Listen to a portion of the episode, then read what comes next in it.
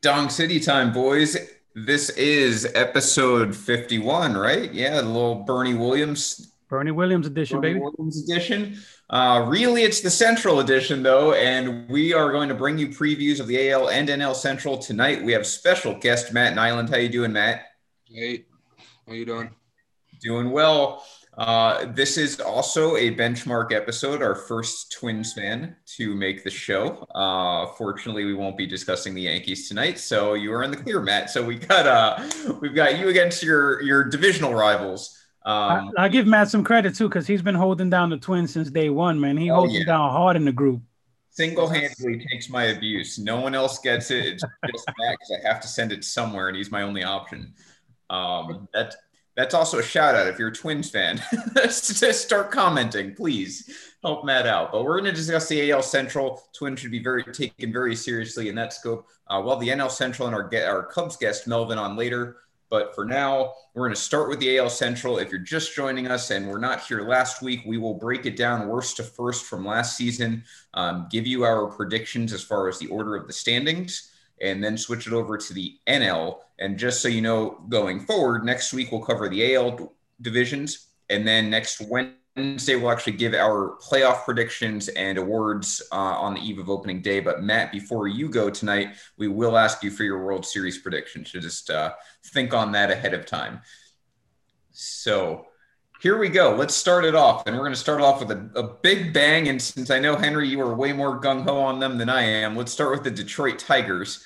Uh, finished last year 23 and 35, dead last, 12 games out of first. Uh, mm-hmm. Finished losing eight out of 10. So I don't think they really gave a shit. Uh, down the stretch, negative 69 run differential. Gronk approves. And um, they were uh, 14 and 27 against teams under 500. So nothing really going for them last season. You have some optimism for them this season. Why don't you start us off? Yeah, look, they sucked last season. The truth is they're going to suck this season. They're going to bring up the rear of the division again. But they made a few smart moves. One of them being signing AJ Hinch, getting AJ Hinch back in Detroit where no one is expecting anything, where there's no media like it is in New York. It's not like it was in Houston not the grand stage is out the window now. Everyone knows what happened. He gets a fresh start. He gets it there. They have a ton of young, amazing, fresh talent, man. They have Casey Mize, first of all, which I know we've been hearing about him for years now. Casey Mize is only 23 years old. Then they have Tarik Skubal, 24. Jeimer Candelario, first baseman or third baseman, they have to figure that out. He's 27, 26, 27. Isaac Paredes, kid is amazing. They don't know if they're going to play him at second, if they're going to play him at short third, whatever. No, he won't be playing short because their other young stud, Will Castro, who's probably one of the most underrated shortstops in baseball, is playing shortstop. In fact, we'll probably be talking about that kid as the next big shortstop in this league in the next couple years. He's something special to watch. So yeah, this year they're gonna suck, but I think they they they're coming up, you know, fast. And within the next couple years, we'll be talking about the Tigers making some noise in this division. Matt, what are your thoughts as a Twins fan? Uh, Tigers, are they something to fear now, something to fear later, or you're just not concerned yet? Nah, not yet. I mean, they got, you forget about Riley Greene though.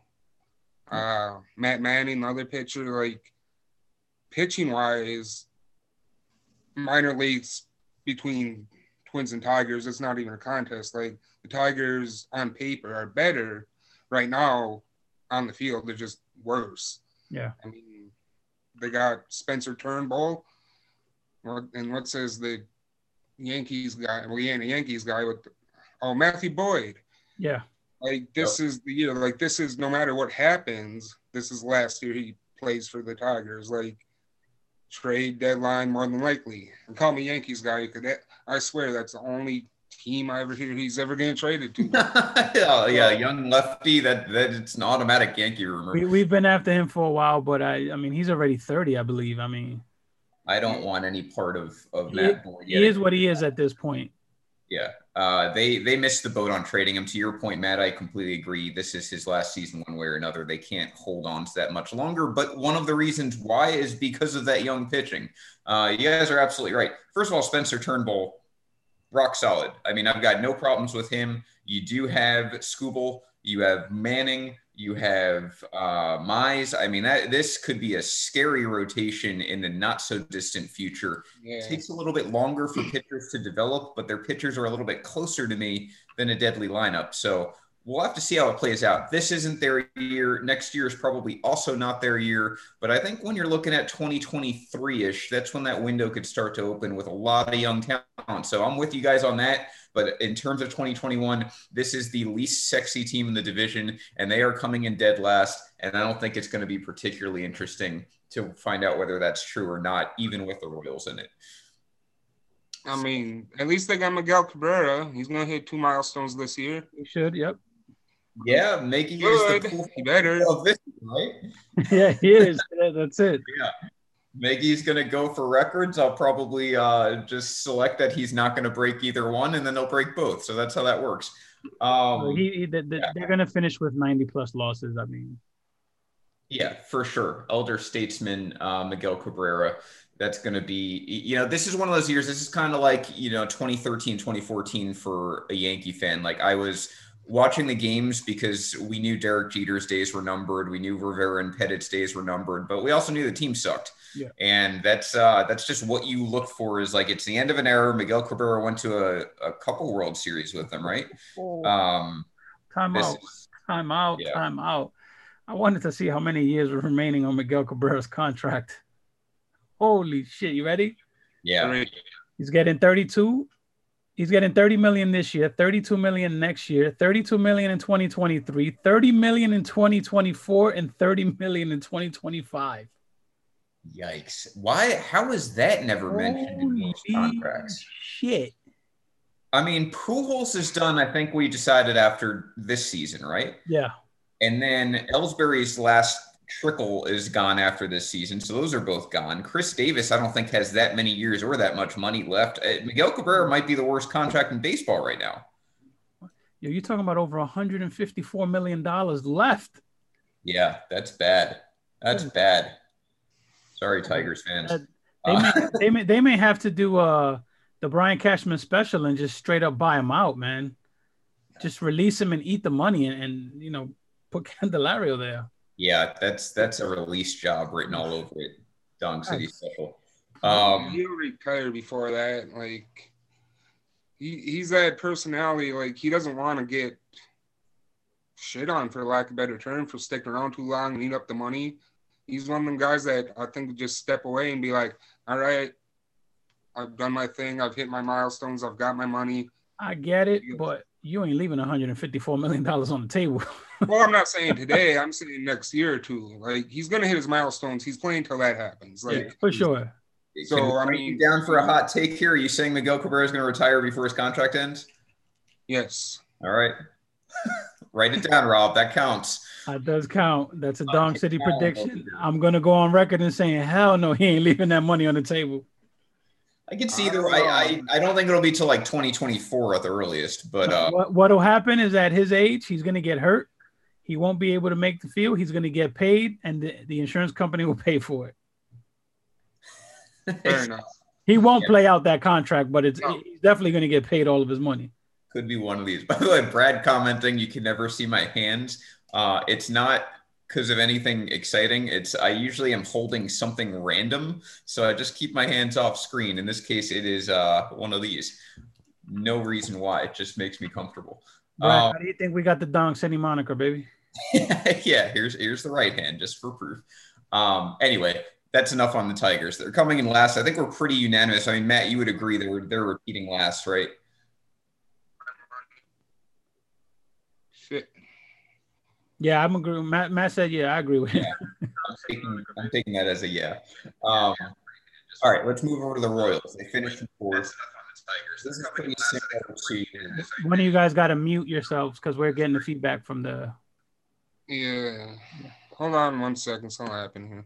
okay.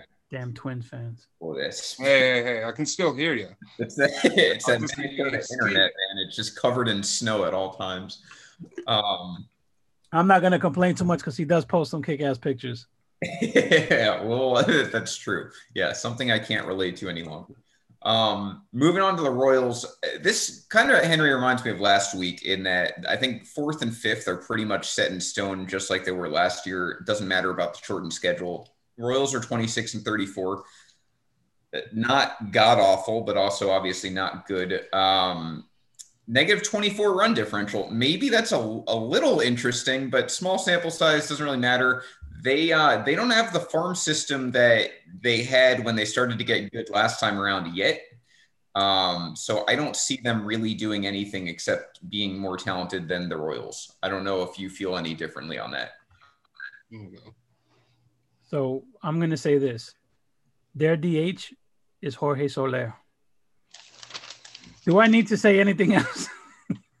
Ervin Santana is in their bullpen. This dude is still pitching. Come on. The team sucks. It's a matter of time before they trade Wade Davis and Greg Holland. I got to tell you, I was watching Royals Angels spring training, which is like two of my favorite teams to watch. And uh, I, I, man, they were ranting about Brady Singer, man. Like this guy's the second coming. And I tell you one thing, if you have a wacky delivery, it's like an automatic turnoff. Like to me, if you have a wacky, unless you're Tim Lincecum and just have like otherworldly stuff, and even his career was cut way short. Uh, it, it's a turn. I don't. I I'm selling on Brady Singer being anything but like maybe a middle of the rotation central central division pitcher. So I'm not. Look, you want power from your DH and your first baseman, right? Yeah. Jorge Soler and Carlos Santana are occupying those two positions. This team is here's, trash. Here's a counterpoint from the section. Uh, they uh, one good point brought here by Brad is that Bobby Witt probably in the majors sooner rather than later. That guy is a legitimate yes. talent, and also Jake brings up the fact that uh, Whit Merrifield is really underrated. he's got that. He's also heading into his mid 30s soon, but he's underrated. I'll give him that. Very underrated. He plays all over the place, and he plays all over the place well. How soon before they trade him?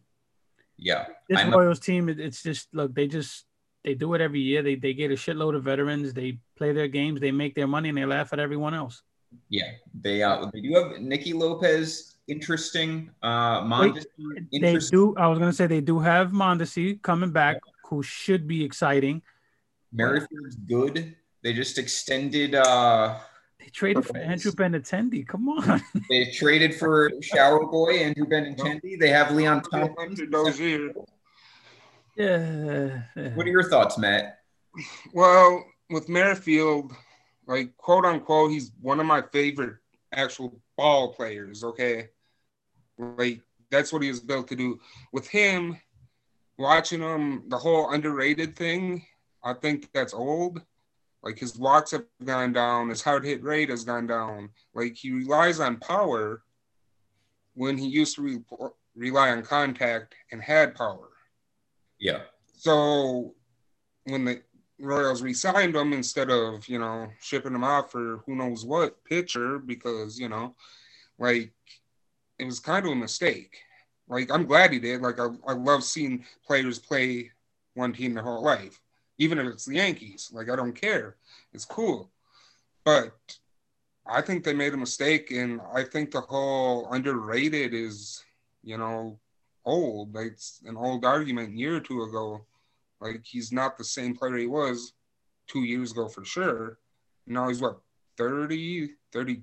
I think he's like turning 33 if I'm not mistaken. Yeah, so I mean I love him as a ball player, but I don't see it as He's 32. He'll, uh, yeah, he just turned 32, so not as old as I thought, but still 32. Baseball years, that's the beginning of the end usually. Yeah, I mean, he's definitely like a leader type, like a ball player. That's the best way I can describe him. I love him. I love watching him play. He's just not what he used to be. But yeah. they also, speaking of their pitchers, they got Brad Keller. Now, you like Keller?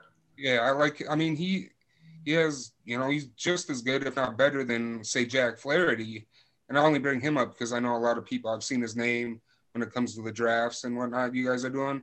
Like I've seen his name, and Keller. He's if not better or good, as good as, or if not better than Flaherty. And I like I mean, Keller, but I wouldn't go that far. Ah, uh, I'm just saying. The the comps, like, I get where you're coming from that. The comps are there. I think Flaherty obviously is the the more accomplished pitcher. I mean, he's been dominant. We haven't really seen that yet from Keller, but Keller can be an ace. I, I think that's what the potential's there for sure. Yeah. Yeah. Um, they've got Mike Duffy and June in the back. Those aren't unreasonable starters, but they're also not playoff contender starters either. Dude, Mike, Michael Taylor with his negative WAR is their starting center fielder. Yeah, I, it, it's a work in progress. Put it that way. I always describe things like this as it, it's salad without the dressing. Like, like until you have dressing on a salad, it's just lettuce, and no one wants it. They do have some bullpen arms, but I mean, again, they'll sell that. How long is Salvador Perez going to be good for? Yeah, I mean the problem the problem is like you said, Henry. They it's really hard for a team like the Royals to sustain anything, and it's not because they're small market. It's because of the way they run themselves as a small market. They tend to only extend guys who will take a very big hometown discount like Merrifield. And they don't really get cores in place. They did it when they won the World Series, but those guys were already kind of, you know, half of them were kind of old already. Um, and then they didn't extend any of them. So this is what what the Royals are, and it's a fourth place finish for this year. I, I, think we can all agree on that as well. Those are those are the two unsexy teams in the Central. Now we get to 90 plus lost teams for sure. Yeah, uh, they will both lose 90 plus. I agree with that. Now we get to the big three in the AL Central. Um, and this is whether you want to listen to Dong City, you want to look up any publication, it is a split between who these three teams are and what where they're going to finish. But we get to maybe the biggest sex appeal team in the AL because we know it's the Padres in the NL, and the Dodgers obviously have the cachet of being defending champs and frontrunners. The White Sox, to me, have gotten all of the attention this offseason. Um, much of it warranted. They've improved the team. We'll give you the tale of the tape for last year 35 and 25. This is where I'm going to go on a sample size rant in a second here. But 35 and 25, they finished in a tailspin, lost eight out of 10, lost the first round of the playoffs, um, plus 60 run differential, which actually led the division.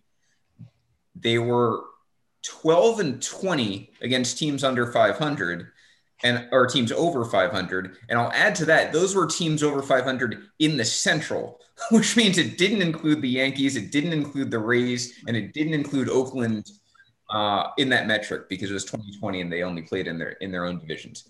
So just no context required just going to leave those were the stats for last year. Matt let's go back to you because now we're getting to teams who can be coming for the throne. Twins have won the central back-to-back years. What do you think of the white sox this season well, first, I mean, they have the best pitcher in the Central, the best catcher in the Central, and the best first baseman in the Central.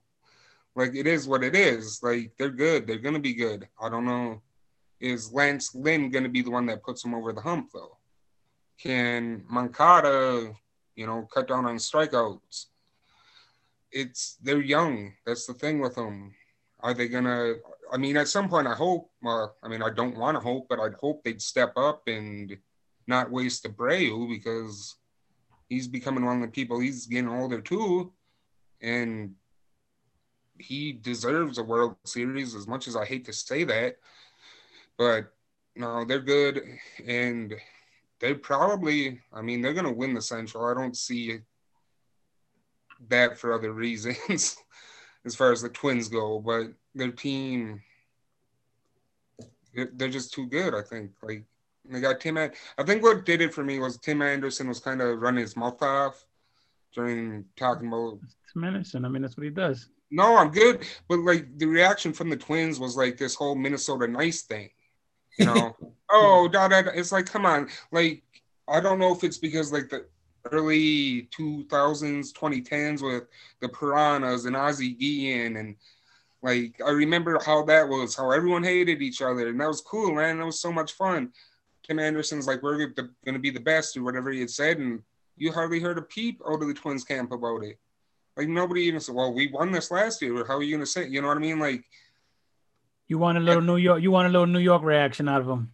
Yeah. Right. Yeah. I, I just want them to stick up for themselves. And if you're, because if you're not going to do that just when he says that, then how are you going to act like you're better when you're playing? Like you got to have some swag. You got to have some confidence. It's okay to be business-like and go about your business, but overall, the White Sox they just have uh, that aura, minus the manager, which is still going to be the most confusing thing I've ever seen. I think. Yeah.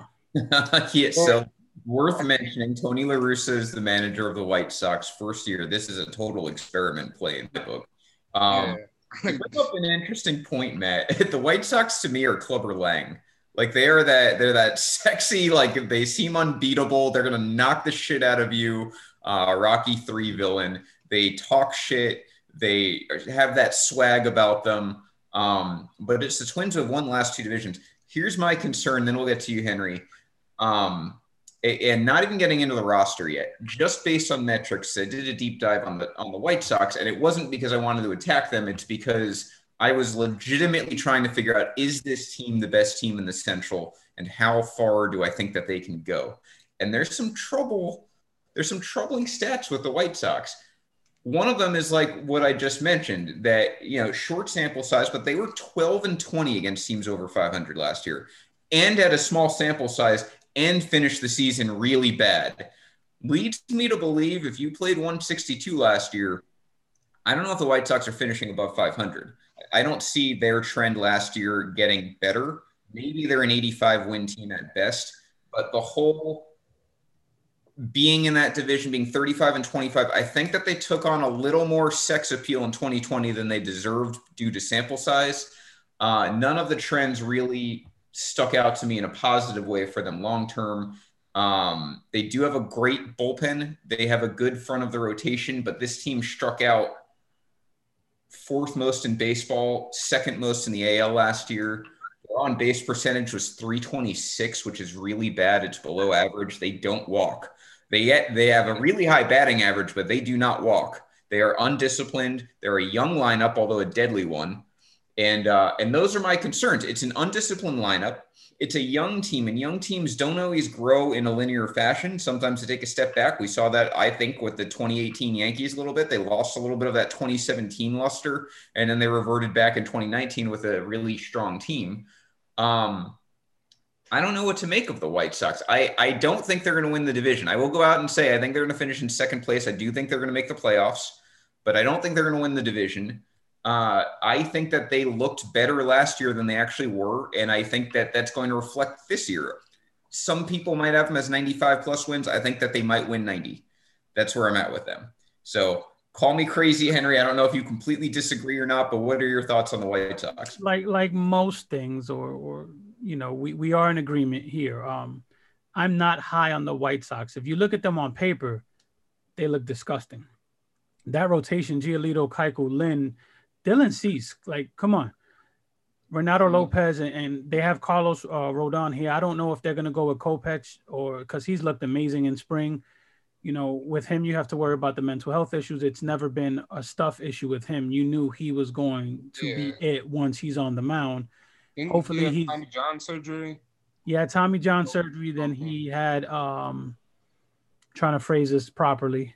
He had a a mental health issue and he needed to take some time away from the team. Yeah. So you know, someone like that you you root for, unless you're Zack Greinke. Um, you know, someone like that you really root for. You want them to get their shit together. You want them to succeed.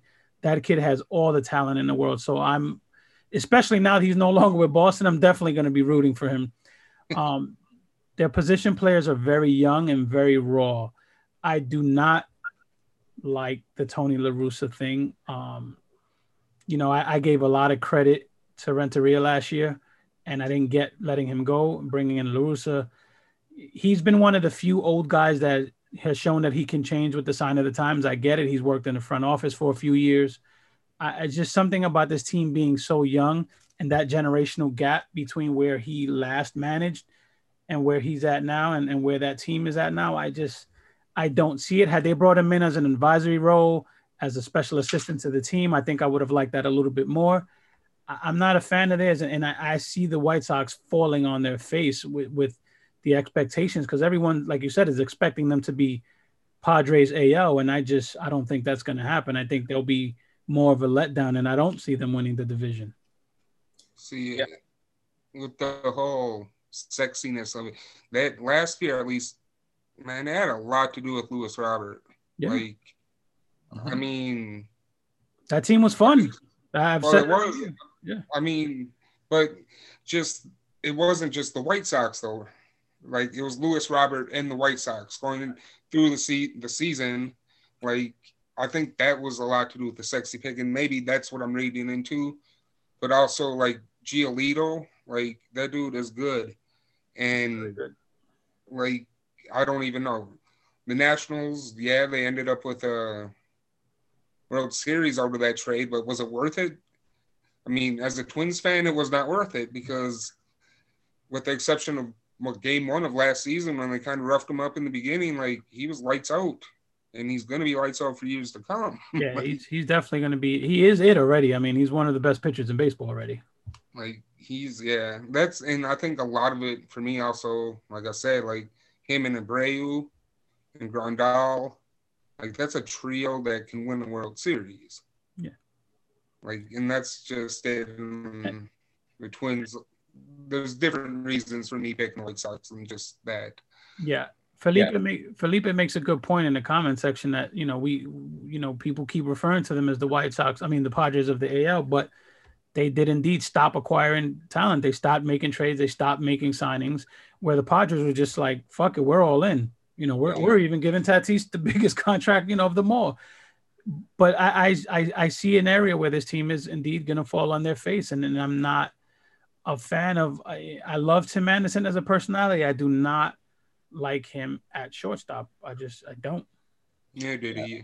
He I- screwed up on my fantasy seasons.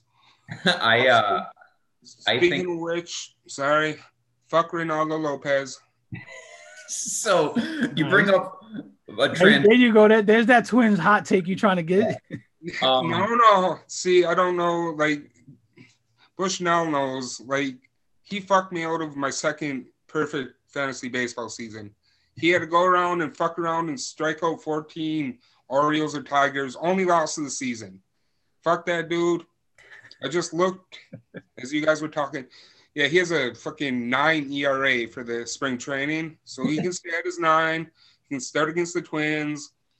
I can't stand him. He made me so mad one day. That's it. I uh Lopez, by the way, for what it's worth, I saw this in the comment section earlier. He's listed as the fifth starter. To your point, Matt, really bad spring. You wonder if it's going to continue, uh, if he will actually be the fifth starter. They've got Dallas Keuchel, nice veteran behind Giolito. Uh, I love that. Back turns out, turn you know, stays healthy and, and his neck issues and all that. You know, I don't know if Keuchel's a 200 inning guy, a 180 inning guy, a 150 inning guy, or a 120 inning guy. We'll find out. But when he's on the mound, I, I have confidence in him still. Lance Lynn, obviously, a nice addition, gives him a nice big three. Dylan Cease still has to figure it out. The talent, this is the the narrative with the White Sox. The talent's there. Is it going to be put together? Cease is one of those guys. Kopech coming back from injury before he left in his small sample size, he looked unbelievable, like an immediate ace. But now he's been out of baseball for like two years. So we'll see. We'll see what he's going to be in 2021 and then the rest of his career. The offense is there and the bullpen's really good. I mean, I don't think their bullpen gets enough credit. They've got Bummer and Marshall, and obviously uh, Liam Hendriks was the big signing for them in the bullpen this winter bullpen's there. The offense has scary after scary. These guys are going to hit a lot of home runs, might lead the league in it. Um, they're going to be challenging the Twins and Yankees, of course, for that title. They'll also be challenging for the strikeout. Yeah, Yeah. that's the problem. They are very all or nothing. Even if you want the White Sox, even if you think the White Sox win the division, I think that the the playoffs going to be a whole different story because this is not a great offense for a playoff run. We know all about it, Henry. We we know what an unbalanced offense can do in, for your playoff hopes. It'll be interesting to see what the White Sox are. They're probably forget sex appeal. They're they're probably the most intriguing team to follow this year because there's a lot of different alternatives. I'm going to settle right around that 90 win mark. I don't think they'll be as bad as their floor, which is probably like 500 or disaster. Um, and I don't think they're going to be this 95 to 100 win juggernaut that they have the talent to be. It's just all of that talent at these ages to come together, stay healthy. No one has an underwhelming year. I don't see it. It doesn't usually happen. Um, so maybe it's more like a 2015. You know, I, I think their ceiling is like the 2015 Cubs. I think their floor is n- not making the playoffs. I, I think that is as low as that floor can go, especially in that division when you have two other teams who can make the playoffs, and the AL East has three teams who can make the playoffs. And to, So- to, to Matt's point, you know, Luis Robert got all the headlines, but you know, after 30 games, the the league figured him out. You know, Yeah. he didn't make that adjustment back. They adjusted, and he had a horrid second half of the season. Yeah. He just completely disappeared. He Yeah. went from being an MVP talks to not even getting Rookie of the Year. So Right. you know that kid just fell off the planet. So you know how he adjusts back is is going to be important. I mean, we are forgetting they do have the undeserving reigning MVP on their team. Sure. Yeah. Well, but, I mean, and that's the thing. And they they don't have the same dominant bull the um, farm system they've had the last few years because they graduate a lot of guys. But Zach Collins is interesting. Andrew Vaughn could be a beast. He, he could be a rookie of the year candidate. And then of course you've got already young guys like Madrigal was already up there. Yeah. Um, there's one other guy too. I'm trying. I mean, obviously Kopech's going to come back, so I mean they've got a lot of guys from that farm system still who can make an impact now. But then after that, there's pretty much nothing. So You made we'll, uh, you made a comment about innings in, in Dallas Keuchel, and I said it yesterday on uh, on Total Basis with Felipe and Sean yesterday. I don't think we're going to see many, if any, pitchers go past 200 innings this season. I think, you know, you're going to see a lot of these six, seven inning starter guys just, you know, bounce around. You know, Yeah. they're going to use the extra roster spot to bring up another pitcher. You- You're going to see a lot of, a lot less innings this year. Yeah, and Sean and Felipe, I know that they're going to come on after us. Um, if Yeah. you're into fantasy baseball, you should stick around for that. But I completely agree. If you're a fantasy baseball player, you should be having this is the year to go like eight, nine starters because those guys aren't going to be there at the end. You're not, there's a lot of maintenance to go there. Oh man, speaking of which, let me tell you guys real quick what I did. Carlos Carrasco was sitting there. I forgot what round it was. It was, you know, pretty far further than he should have been because of the, you know, the the injury that scared people away. He got cleared. I'm sitting there. I'm like, oh, this is a great value pick. I pick him up like an hour later, two hours later, he tore his fucking hamstring. I was like, come Yeah. on, man. Yeah, I went from uh, being excited about the pick and getting all this value to just being bummed out and already having to do it on the IR. Yeah, that's a long IR stint. Um, so yeah, I mean, for me, Matt, you've got them winning the division. I have them in second. I think they'll come in second. Um, I don't think they'll win the division, which leads us to the Indians, who are definitely the least sexy of the three teams in, in contention here in this division. Um, Indians, same record as White Sox, 35 and 25. They got to it the opposite way. They finished red hot before the Yankees completely stomped their souls and ruined their lives in the playoffs. Um, plus 39 run differential to go with that 35 25 record. Maybe they're a little lucky, but they're also built around pitching, so it's not that surprising. Uh, 16 and 15. So this is the first team that we've gotten to who was above 500 against teams of above 500. Um, Pitching does that. what's that? Pitching does that. Yes. Uh, yeah, exactly. So, I mean, the Indians built much, much differently than the White Sox, although I think the White Sox are catching up as far as pitching goes. Um, they should and usually do have a good bullpen. They piss excellence when it comes to starters. Uh, Shane Bieber returns, reigning Cy Young winner. Zach Plesac had an amazing season. He's the number two starter. Aaron Civale is there. He's the number three starter. And then, uh, oh, Triston McKenzie, number four starter. And then the veteran Cal Quantrill they got in one of those trades. Um, and you still have Adam Plutko, who I think is either I think he's going to be in the bullpen this year, but you know, former starter. So You have Logan Rotation. Allen over there too. Yeah, rotation should be fine. It's got potential to be very, very good. Um, it's got depth. The bullpen, like we said, we just kind of give the at least I give the benefit of the doubt. I think they'll be fine. It's always with them the offense, and it centers in my mind around Jose Ramirez, who was an MVP candidate last year. The real Uh, MVP. Yeah, probably should have won it. And if he if he goes, I think the rest of that lineup does enough. But if he doesn't, which we saw in 2019, you never know. So let's get into it here. For me personally, um, I think the Indians are still going to be rock solid. I think they're going to be in the ass. I think they'll be there in September. Um, but I can see they just don't have the firepower that I think the White Sox and Twins have. I think they're going to finish in third, which is not necessarily an insult to them. I think they'll win about 87 to 89 games, finish right behind the White Sox. So that's what I've got. Henry, what are your thoughts on the Indians? I like. Let me rephrase that. I love the Indians rotation. They got rid of Clevinger and still just you know plug and play. That's what they do. They develop young pitching talent. They bring them along, and, and these guys are amazing. And like you said, when you have a, a Triston McKenzie value at your four spot, you're doing pretty good. I, I take him over a lot of number fours. Um, their rotation is is going to be lights out. I'm not high on them as much as you are in terms of position players. You have J Ram, who again should have been the MVP, um, Uh, you have Cesar Hernandez and Andres Gimenez and, and Amed Rosario combined to give you what Lindor, you know, you, you, you got from trading him. They traded him. They traded Carrasco. I don't like their position players as much as I love their pitching. Pitching wins this year. Pitching wins every year.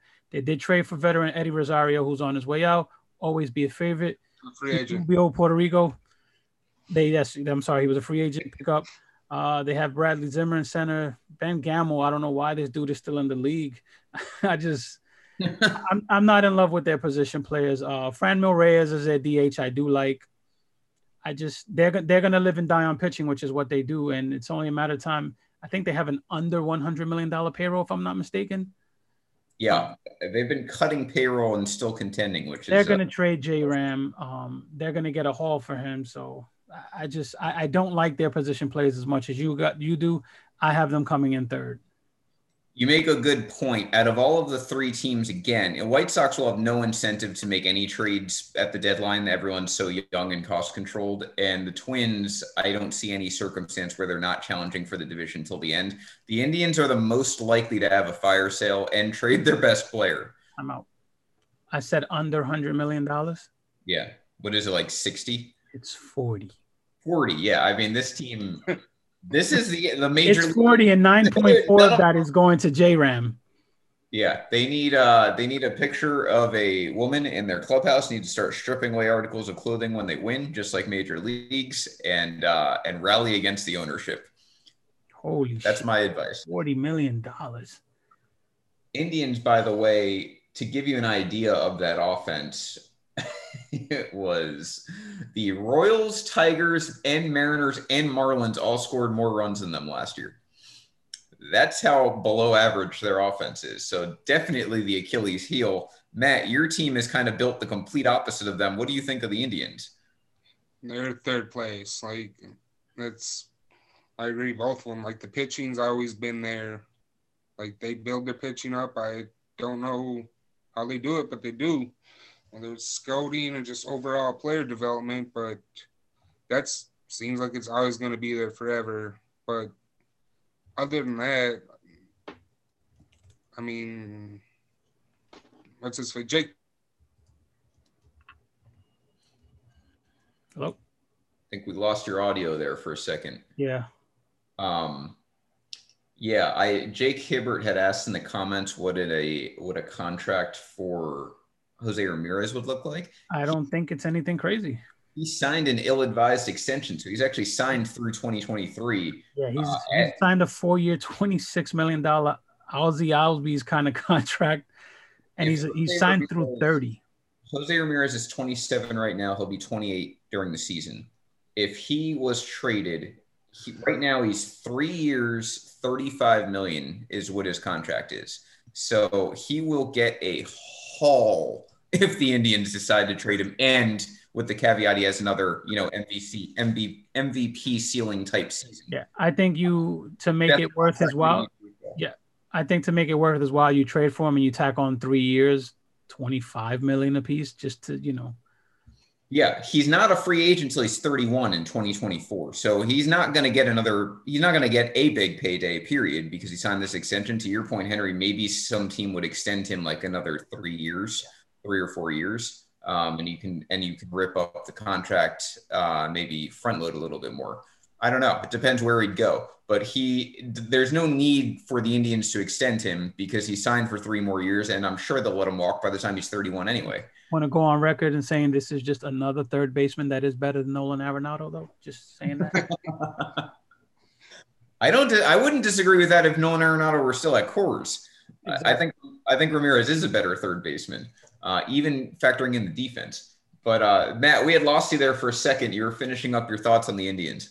Yeah, basically it was the whole Eddie Rosario. Like when all that happened, I want the Indians fans to know you don't want to get your hopes up with him. Like he's fun, he's exciting, but he can't hit a cutoff man. Like, and that was something they trained during spring training for like two, three years straight because he was that bad at it. and he hasn't learned yet. He's not going to. Like, I just Eddie Rosario is good in spurts, he is, and I think don't- he's the perfect fourth outfielder. Is what he is.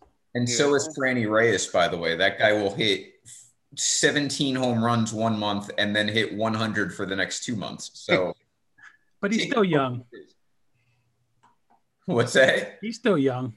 He is, but he uh, he's got. I mean, he's a rich man's Wily Mo Pena in my book. Like the the dude could hit 30, 40 home runs easily, but uh, he will frustrate you. And I know this because I've had him the last two years. Been like my fifth outfielder in fantasy. This is what he does. He'll do. Wily Mo Pena used to frustrate the hell out of me. Yeah, that's that's who Franny Reyes is. I hate players like that, but I always need one for the cheap power late. We're uh, a lot of a lot of fantasy on the show, and while we're on the subject, James Karinchak, if that's how you say his name, where he's going in the draft, I would take him like three rounds earlier. That guy's going to be a value deal with his strikeouts per nine and the amount of save opportunities a team that doesn't score runs but wins a few games is going to give you. has he learned to control better though? Because I Uh, remember coming up, that was his deal. Like he could strike. pretty solid year. Yeah, see, I'm not quite sure. That's why I'm asking. Like, I do just remember, like, his first outing was against the Twins, and they're like, "Yeah, he's really he'll strike you he'll strike you he'll strike you out, but he's gonna walk you, walk you, walk you." Yeah. Well, his last outing was against the Yankees. It didn't go so well either. So, uh, 267 ERA, 1.11 whip. So, I mean, he, you know, even if he's walking guys, not giving up a lot of hits with that whip. Um, ERA for a rookie, pretty good. Uh, I, for anyone, it's pretty good. 27 innings. We'll see how that goes when he probably doubles it this season. But yeah, I, I mean, I think 16 walks in 27 innings to answer your question. That was pretty high. So, you know, he still probably hasn't mastered that yet, but he had 53 strikeouts in 27 innings. So that's the counter.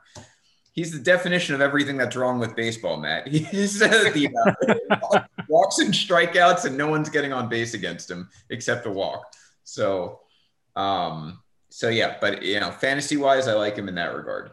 Um, so now we get to your twins, and you know, we'll we'll have you lead off here, Matt. What what are your what's your fair analysis? You being from Minnesota, I know you're going to have fair, very objective analysis of the twins, um, and not offend anyone. So, what are your thoughts on the Minnesota Twins this year? They're much, you know, like the Yankees. Like they're gonna smash the ball. Do they have enough pitching? Now, with that being said, what wasn't reported outside of Minnesota is they almost had a deal in place for uh, what's his Luis Castillo, or Luis Castillo from the Reds. That was a lot closer than most people realize, except they're trying to offer around Jordan Balazovic and uh, Cincinnati wanted, she what's his name now? Not a call. I'm drawing a blank on the name. Oh, Jhoan Duran, which is Balazovic and Duran are the two top pitching prospects. But Twins wanted Duran, Cincinnati wanted Duran. So that's why that didn't happen. Yeah, I, I don't blame you guys. You guys did the right thing. Look, Cincinnati's asking for the world for Castillo, and they're just not going to get it. Well, yeah, they wanted Duran, Arraez, and Larnach. Yeah, fuck. Larnach. Like, What they want and what they'll settle on will be drastically different. We see it Oh, every yeah. year. But I mean, like you said, pretty much, I mean, that's what was reported on the sports stations down out this way. I mean, but to be fair, like they have Maeda, they have Berrios, Pineda. Like I love Pineda. Like they got some pitchers. After that, when you get into Happ and Shoemaker and, so, and Smeltzer and I yeah, don't this is a very volatile rotation, is is how I would describe it, Matt. You've got upside, but Maeda can be injury prone. Berrios never seemed to reach his ceiling. Pineda is who knows what he is mentally and physically every year. Happ is old and Shoemaker is always hurt, but you do have Dobnak and you've got Smeltzer and those types of guys who usually plug in admirably. I mean, those are two very good talents. oh, Um, yeah. it's I a love very Dobnak. rotation. the thing with Berrios is like how you mentioned he hasn't hit his ceiling, which is really funny now because in 2020, 2019, and 2018, he was offered seven year extensions each year. and he turned them down. Well, now he's open to signing a seven-year extension and negotiating it right now. So Puerto I mean, Ricans never negotiate the best, man. Let me tell you. Right? so I don't know what's going to happen with that as far as it goes. I don't see him sticking around. I've never been like the biggest fan of him. He's good when he's good. Yeah. He's great, but I mean, but then again, the Twins don't have many other options with exception. I mean, front line options at this point. I mean, you yeah. can count on your prospects all you want, but they draft quality bats, right. proven bats, because their philosophy is they can trade them bats for frontline starting pitching, but then we don't trade them. So now we have this outfield that has 5,000 a year, and oh man. Yeah. Um, Henry, what are your what do you think of the Twins roster? I think you guys are being a little brutal on that rotation. I think that rotation is better than you're giving it credit for. I, hey, I haven't given an official thought. On, I'm just saying it's a volatile rotation. There's it's a lot of volatile, but I, there, there's a ton of upside there. You you look yeah. at a guy like Michael Pineda. Yeah, I love Pineda. Everyone rolls their eyes at Michael Pineda. The thing with Michael Pineda is he's been around for so long, and you've heard his name for so long that you're like, oh, I'm tired of this guy if he just pitches to his career numbers, he'll be fine. You're talking about uh, uh, well, his career is a 4.02 ERA. He's going to strike out nine a game. His WHIP is 1.1. You you take that. You take that all the time. You know, he's a little crazy, and then you know he'll have things here and there, injuries, and you have the stupid pine tar on the hat stuff. You you get all that, but eh, as a pitcher, he's probably underrated. He's never going to be that ace that he was advertised to be. You know, yeah. uh, Berrios is the same thing. Jose Berrios, the guy is talented beyond control. He just he never reached his ceiling. No. Probably a, a, number two, number three guy is never going to be the ace he was he was slated to be. But I, I, like this rotation. I think this rotation has good depth. I love the position players here. I, I think the Twins, like they do every year, they're going to be there. They're going to win the division, and then they're going to get their ass kicked in the playoffs by the Yankees. I mean, it's what they do. And, and that's where Like that that's literally what they do, but they're going to be an exciting team. I absolutely love their infield defense. Yeah, you yeah. added Andrelton Simmons, you move Polanco to, to second base. I, I love this team, and, and I think that they're gonna. One thing I don't like is your outfield. I don't like your outfield. I don't like Jake Cave at all. He's fourth outfielder though. Is well, he? Well, he's slated to be. I think they have him down as a starting lefty, left fielder. Well, that yeah, that's tell that's the whole service line bullshit with uh Kirilloff. So okay, Should I, be. I'm not in love. Byron Buxton, another guy that ceiling is high, and is he ever going to reach what we know he could be? This guy is a five tool guy that barely shows three tools at a time. Well, this is the thing. Now, here here's what you want to look for this year with him. Um, because he gets hurt, right? Yeah.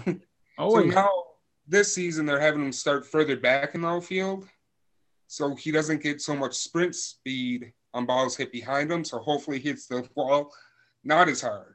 Yeah. So that's what you want to pay attention to. He's playing deeper because sprint speed.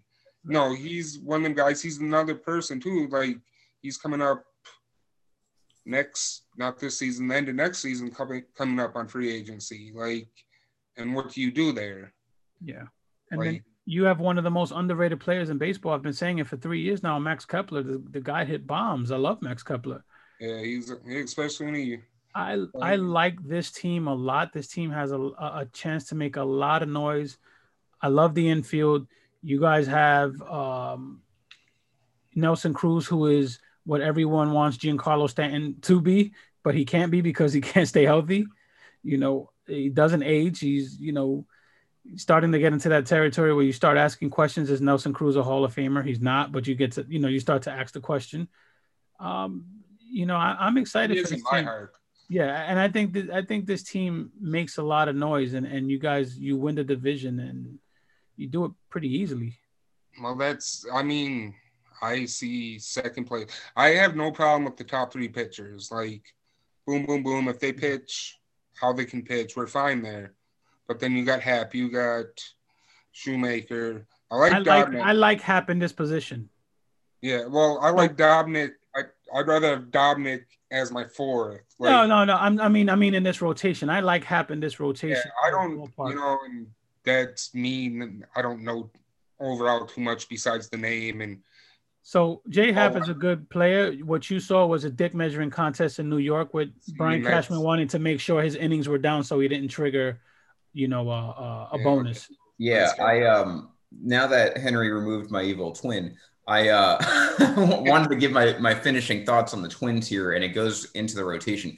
I the rotation's volatile because all of those guys have like for me very serious question marks, but target field forgives a lot of things when it comes to pitching. And I to Henry's point, Happ's biggest problems home runs. He's gonna have a lot less of those problems in Minnesota than in New York. Um, he's still had he's still a veteran pitcher, and I think he is good for that rotation. Berrios is still solid. Maeda is good when he's healthy, and Pineda is good when he's healthy. So, in my mind, all of that's almost irrelevant because the Twins are born for the regular season. Their offense is going to score so many runs that rotation can do whatever it wants as long as you know. And the rotation wasn't their ER team ERA last year was among the best in the league. It's small sample size, but their pitching wasn't bad last year. I just think that it has a lower floor than I think some of the other contenders. But this team's offense is built for the regular season. And of course, as we know, it's built to be eliminated immediately in the playoffs. But Yeah. regular season, they're going to win the division. This is the best balanced team. The Indians' offense is so much worse than the Twins' pitching. And the White Sox, to me, the way they're built is so much worse than the way the Twins are built. And the Twins have history on their side. They've won the last two divisions. There's no reason to doubt them at this point in the regular season. So I'm on board with the Twins winning the, the division um, for those reasons. I just wanted to point out that, you know, their rotation, put it this way, you can see the seeds for why that rotation will fall apart in October in the regular season. Like the, Uh, the Octo- seeds. uh, look, October's a-. Yeah, October is a different animal with the Twins, and and I Yeah, don't. I've That's the never, hill, a massive hill they have to climb. I've never bought into the whole, you know, history thing where you know you don't beat the Yankees, you don't do this. But there is something with the about the Twins. Twins that they just cannot get over that first round hump, man. That is the cross to bear. And I, I really, on paper, I really, really like this team. And like I said earlier, I really love that infield defense, man. You you get that. I just think that they, I like I said, I think they'll run away with the division. Everyone's expecting the White Sox to make it close. yeah. I think it's the Twins from day one. My uh, my last two thoughts on the comment section, by the way. Yes, Nelson Cruz is absolutely still using steroids. Never stop. Oh yeah, yeah. I, And, I, I uh, would not doubt that for sure. And the day that the Braves make a team a trade that puts them over the top, like for Jose Ramirez, is the day I will leave this show because it's never ever going to happen. They will never trade for Jose Ramirez in that contract. Guys, ever, ever. They hate their fans. Just get over it. It's never gonna happen. They right. hate their fans. They'll never make that trade. so guys, Vince is putting his foot in his mouth again. So I will be doing co-host auditions at the end of the season. Ever. Jose Ramirez will never step foot in Atlanta until he's in his mid 30s and they can sign him for 73 cents in a newspaper. Or he's on an opposing team. Yes. Ever. Or a one year deal. That, that- look, Josh Donaldson, man, they'll sign him to one year deals all for the rest of eternity. And he keeps They will not make a trade for a big player. He keeps producing. Also, a third baseman that everyone thinks that Yes. Nolan Arenado is, and is still better than Nolan Arenado. I had to get that out. I've been wanting to say that since I froze. Uh, just to shit on the Braves because it's a trigger for me. So I got that out. But uh, Matt, let's finish you up here. Um, obviously, you have the White Sox winning the division, and you have the Indians in third. I think it's safe to say you have the Twins finishing second. Do you have them as a wild card, or are they just going to finish second? Nah, they'd be wild card. I'm Okay. not. It's not going to be too big of a gap either. I'm just saying the gap's going to be between Giolito and uh, Maeda. Yeah, it'll be a dogfight, but you think that the the White Sox will prevail. They're just going to have a little too much swag unless something happens along the way. I mean, Okay. it's just Tony, Tony La Russa is going to drink those swags away. yeah, he's a Hall of Fame baseball person. And like I think Aaron mentioned it in the comments, I can't wait for that La Russa Tim Anderson explosion. It's coming. Um, by the way, also to add, I get final say as to what a big trade is if the Braves ever do make one. So, all of that said, Matt, thank you for joining us. Let's get one more question in here. What is your World Series prediction this year? Pain. I don't know. I'm gonna go way left field here just because I have to. Um, Angels Nationals. Oh, wow. okay. Fuck. I, I, I know. I see you over there. But no, I, I don't know. Like, it's not going to be the White Sox. I don't want to pick the Yankees. The Twins, until they prove anybody different in the postseason, like, it's that. So my choices were like the Athletics. What about the Rays? the Rays Yeah. and I'm gonna say Astros. Angels. I get more hate if I pick the Astros. Like, Wow. I'm ready to get through a Florida summer with that take. That that take's hotter than anything I'll face over the next. why not? They, they, now's better than ever, right? Yeah, Thanks, man. man. You can lead the charge, brother. Someone's got to say it. I don't. They don't. They they're pitching. That's such a stupid pick. Never mind. Yankees Nationals. okay. That's Yankees a Nationals. very That's 2020 pick. I like it. Uh, all right, Rob. Well, Rob, make sure you write down Yankees Nationals. Yeah, I had to make sure that he said that. I mean, man, that's a bit bold Make sure you write down. An- make sure you write down Angels Nationals too. Yeah, I'm gonna write that. By the way, that yeah, that's the Angels organization in a nutshell. You pick them to win the World Holy Series, and five minutes later, you know, you're like, you know, that's a stupid pick. I'm going to change it. No, and I can't help it. Like mid sentence, as I was trying to defend it, I'm like, I don't care how many people are watching. Yeah, yeah. Right. This is-.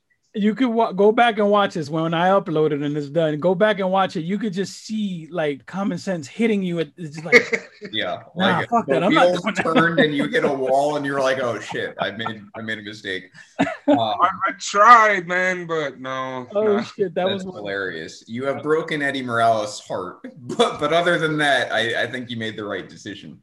Um, thank you for joining us, Matt. Thank you for Thank all you, of your man. Insight and your hot takes. And uh, thank you, brother. have a good night. Good luck to your twins. Oh shit, that was great. And that, We always want to see them in the playoffs. That was fucking. yeah, I bet. so That was almost as over, we got bad as, uh, Lopez re- here. Remember get- Jets last year when we asked Jeff who's gonna win the the NL Central and he said the Yankees. Yeah, we. I mean, we get some hot takes with these Central guys. I don't know what's in the water in the Midwest, but uh, Holy. I like it. Melvin, thank you for joining us. You. Thank you, th- thank you for having me, guys. I'm, I'm just thinking about Dylan Bundy starting Game One of the World Series, man. You got Dylan Bundy, man. What's Albert, it. Pu- Albert Pujols' wife approves. We got we got Rob out of witness protection and comment here. What's up, Rob? Yeah, I just I'm really digging your back your your background, Melvin. I mean, you know, I had to come out of out of hiding because you know I'm a big comic book fan and all that stuff. So oh yeah, I, I live in I, I sweet. live, when, when the wife throws me out, I I camp up here in the in the comic book store. So that shit has uh, Wow. pop culture life written all over it. yeah, definitely. well that that's the comic book side. You guys aren't seeing the baseball side right here, and you know I got the Boricua side right You here. know, you know what it is too, Melvin. te Poniendo muy flaquito ahí. You looking really. yeah, yeah. you- Tú sabes, tú down on sabes, us, brother. papá. You slimming down. I like it. I'm cutting down. I'm uh, hey hey, man. I had You to put the great, brother. You pasteles look down, great. brother. No, you look you look great. I see the hard work is paying off. Hey, you too, my man. You Melvin and I too. on the same program. Yeah. Uh, I'll have you know too, in a very nerdy white way, Melvin. When you combine my wife's name with mine, we get Melvin. So, you know, soft spot in my heart right there. Yep. I'm your I'm your celebrity marriage name. you know? yeah, yeah, yeah, exactly. Yeah, exactly. You are uh, my marriage in male non-Italian form. Definitely Um, looking for a new Dunk City host at the end of the season. Hey, is this my audition? The heck, There I gotta go. clean up. is your audition, brother. It's about to be because we're going to discuss one of my favorite topics, and that is the Pittsburgh Pirates as we start into the NL Central here. Um, let me just read some tales of the tape with the Pirates. It makes me so happy. 19 and 41 last year, which if you're looking for the worst team in baseball, you found it. Three 317 winning percentage really just bring that point home. Uh, finished 15 games out of the NL Central, which is almost impossible to do. Finished losing six out of 10. They were outscored by 79 runs, which I believe edged the Rockies for the worst run differential in the league. Um, they were 6 and 22 on the road and 14 and 30 against teams over 500. Every single thing about the Pittsburgh Pirates, past in 2020, present in 2021, is god awful and a nightmare. So let's start you off with a softball here, Melvin. What do you think of the Pittsburgh Pirates? Uh, they're definitely headed for the first for the first pick of the draft. That's pretty much all they're playing for. We're seeing Um, a wall then. Oh yes, I'm Yeah. talking about. I'm talking about this. This could get oh three Tigers ugly. I'm talking about because this is. I mean, they got one. Um, my uh, I I do like this guy, Brian Hayes, and Mhm. they got they got one. I mean, they got one guy there that they can put, you know, as the, you know, face of the franchise. I would say right now, whatever that means. Uh, but you know, they, this guy this guy can play. I mean, he's my pick for rookie of the year. So maybe that's that's something that'll put you know some some people on the seats in, in Pittsburgh. But other than Brian Hayes and maybe this guy, uh, this guy they have in the bullpen, uh, Richard Rodriguez, he's pretty decent. Other than that, I don't I don't see them. I mean, if they if they if they win 62 games, it'd be close to a miracle. To be quite honest with you, that's that's what I that's where I see Pittsburgh right now. Henry, can we let's go down their rotation to start? Uh, Mitch Keller, who by the way had a very very bad transition into the majors. I know because I streamed him like seven times, thinking like this is the this is the month Mitch will give me where uh, I'll I'll look good, and he it just never happened. He had a really bad struggle. Before you before you continue, since we're talking about the rotation, I'd Yeah. like to note that it's so fucking brutal that MLB lists their depth chart with nine starting pitchers as their depth chart. right. Well, Steven Brault is their number two starter. He's injured. Chad Kuhl is their number three starter, which sounds like a Not terrible- spelled cool. Yeah, I mean, it sounds like a terrible character. And a It, it was actually pretty cool when they had him and David Freese in the same team. Yeah, But there you that's go. about That it. is cool. Tyler Anderson's number four and Trevor Cahill's number five, according to ESPN's depth chart. And then the bullpen is Kyle Crick with Chris Stratton, Michael Feliz, Chasen Shreve, old friend Chasen Shreve, of course, Why Sam Howard, and then uh, uh, Dick Rodriguez, as Melvin mentioned, is their closer, who's actually pretty good. So, You forgot Sean Poppen. Uh, yeah, I'm John sure Poppen. a lot of guys. Yeah, they, I mean, these guys are basically just computer generated video game characters at this point. Like, this is what happens when your franchise is 14 years old and everyone retires. That that's the Pittsburgh Pirates. You know, you know when you play the show or other baseball games and the guy doesn't have a photo, it's just like a grayed out Yeah. silhouette. Yeah, That's just like half their team. That was yeah. Greg Allen is the Yankees example of that. Pittsburgh, it's their entire roster except Brian Hayes. Yeah. Um, so, with all that said, Henry, what are your thoughts on the Pirates? Um, I I don't think we should spend a lot of time on them. They're going to suck. either. I really Uh, just wanted to read their roster. I can. was everything. I will almost guarantee 100 losses.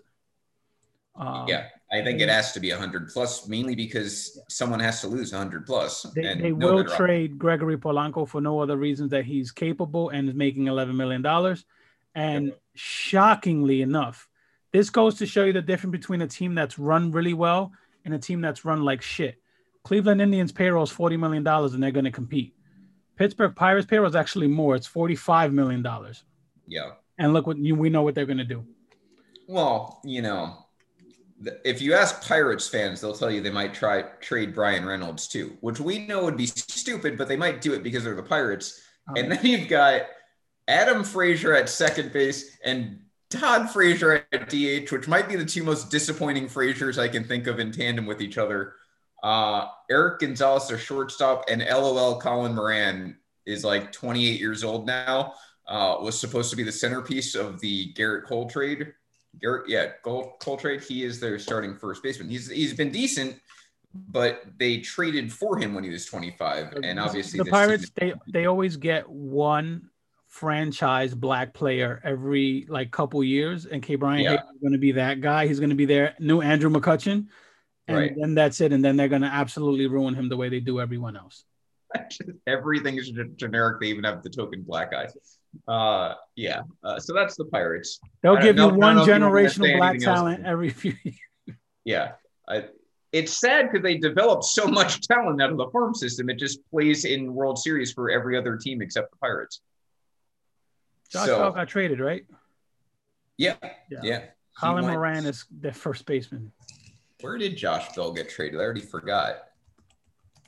He went to the Nationals, didn't he? I was gonna say Nationals, Nationals. because they actually like black players, but I didn't. the Na- he went to the Nationals. Yeah. Okay, yeah. So Josh Bell's safe at home now.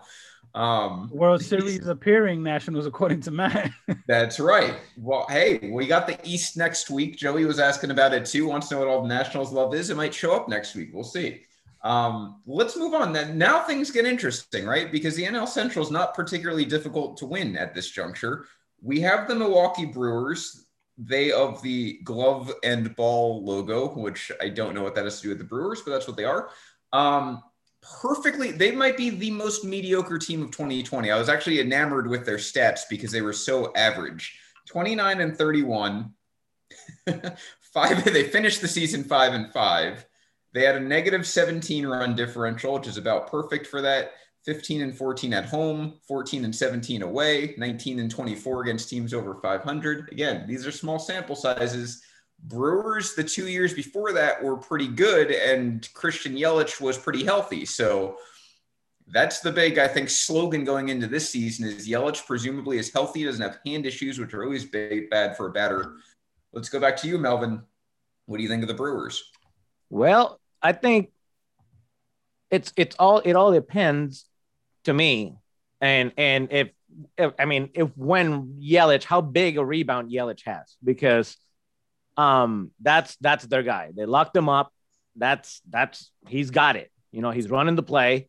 So he's got to show up. And I'm talking about, you know, 950 OPS season. I'm talking about that's what that's why he's got to put in order for uh for them to compete. They got Jackie Bradley Jr., whatever that means. I mean, they just, you know, I guess they needed a warm body in the outfield. Uh Lorenzo Cain is a year older, so I'm not you're not gonna count. I mean, they they they they did improve up the middle. They got Kolten Wong, so they they that's a pretty pretty pretty good pick up there. Yeah. Um, but what intrigues me is here's what intrigues me. What intrigues me is, and, and I was talking to you about this the other day, Vince, about PECOTA. Do you know where PECOTA has them? They have them winning. PECOTA has them winning mm-hmm. at yeah. 92 and 70. But I think that's because they're that's counting an awful lot on their no, pitching PECOTA, showing up. PECOTA has them at 89 and 50, 73, but they do have them at first place. Yeah, they got them. Oh, they, they must have changed it down because the one I just looked at, they had them at 91.8. But uh, they they did have them winning, but I think they're they're they're relying an awful lot on their pitching. But and and after Brandon Woodruff, you know, Corbin Burnes, maybe, you know, yeah, they, these guys got to show up. You know, they got Brent Suter there slid it slid in, but you know, after Woodruff, I don't know what who else can can you know. Let's say Woodruff gives you gives. Let's say Woodruff gets gets smacked in one game, then who picks you up? I don't think I don't I don't know I don't think if you can pencil somebody in to pick you right up. But I mean that like you said, that that division, you know, 85 wins could very well take it. So yeah, you know, I, I think I think if you if you got a hot couple of months, you got a you got a chance to take that division. You know, a good 60, 65 day stretch, you know, a, a 65 day stretch that you go for some reason, you know, 45 and 20, you're in really good position to take that that division. So yeah, it, it's a good point. Uh, look, I this is what I'll say about the Brewers. Um, I have been so wrong on them the last three years, and fortunately for me, like when I'm wrong about other stuff, usually I hear about it forever. Uh, because when I'm right about stuff, I make everyone else hear about it forever. The Brewers, luckily, no one cares about, so no one's brought up the fact that I've been like dead wrong. Like I've had them for fourth place like last three years, and they always just seem to not do that until last year when I think I had them like second. So I've just been way off on them. Um, I looked Brewer. This is the division where I'm looking for reasons that they're not going to win, like any team, because it's so difficult to figure out who's actually going to put it together long enough to win this division. When I looked at the Brewers, I was like, I, I was with you, Melvin. Like they've got Woodruff and Burnes, and after that, it's like Freddie Peralta, Brett Anderson. Those guys might be good for three or four innings. Um, the bullpen always seems to be good somehow, even though I don't know half of their players. Devin Williams had like a historically ridiculous season last year. Yep. Um, the Brewers seem to have some sort of system, right? Like the Rays have a system, the A's have a system, the Brewers have a system. And to me, that's dangerous because the other teams in the division don't do that, right? They're based on their talent, and the Brewers just seem to be a sum of all parts type of franchise. And that scares me in a division like this with such a low ceiling. So I think they're dangerous. that's that's where I'm getting at with this. Is I think they're dangerous. Nothing about them is sexy except Yelich. And to your point, we is it going to be a, a 38 home run Yelich? Is it going to be a 50 home run Yelich? Is it going to be a hurt Yelich? Like we don't know which Yelich is going to come. Cain's old. Bradley played. I guess defense, to answer your question, was the focus because Jackie Bradley Jr. excels in it, and so does Kolten Wong. Right. So I think that's what they were going for. There is let's win on defense and a bullpen, and let's win 2021 style. Um, and oh, by the way, this team's going to naturally hit a lot of home runs because Milwaukee, and that's what they do. Um, kind of all or nothing like the White Sox. You know, they're not a team that's that's going to work you to death, but they've got that going for them. Um, I don't. I mean, it's an interesting, interesting team for me. They're they're expecting. I I believe that this. If you like contact, yeah, eh, you need to watch them, and you need to watch the Cubs, which will we get into, and hopefully it doesn't get too personal for me because I got a couple of words. But um, they they're gonna give up a lot of contact, and I think to your point, that's why they they got Wong up the middle. I'm guessing Hiura is gonna move to first base or or yep, or third maybe. First base. first base. Yep.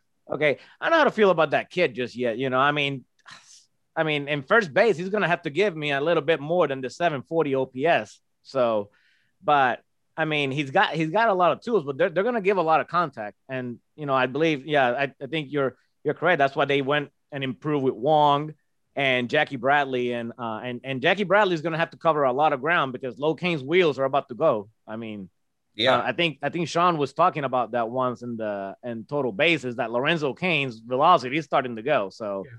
they're uh, Yelich and and uh, Bradley are going to have to cover a lot of ground over there. So I, I hear you. Yeah, I, it's a flawed team. Uh, their on base percentage was 313. This is one of the teams, by the way. I don't do it for every team, and it's not because I'm trying to be, you know, intentionally selective. This is one of the teams I'll give small sample size benefit of the doubt because they were without Yelich last year. It was only 60 games. Their offensive metrics were not good last year. I think that they will score more runs than they did last season. But Henry, let's get to you. What are your overall thoughts on the Brewers? I'm actually proud of both of you. I thought I would be the only one with this take. Uh, before I continue, I think Leon nailed it in the comment section. They're notorious overachievers. Yeah. And this is what they do. You know, every year when it comes to this division, there's that one team, and it's always the Cardinals that do everything boring. They're not fun. They're just boring. They're bland. They're mediocre, and they win every year. And I think that's what's happening with the Brewers, and that will continue to happen with the Brewers. The Brewers went out and did the one thing that no one wants to do. Everyone is adding offense everyone is adding high velocity pitchers. Everyone is adding everything that's sexy. The Brewers went this way, and the Brewers went, we're going to focus on run prevention, and run prevention is going to be our thing.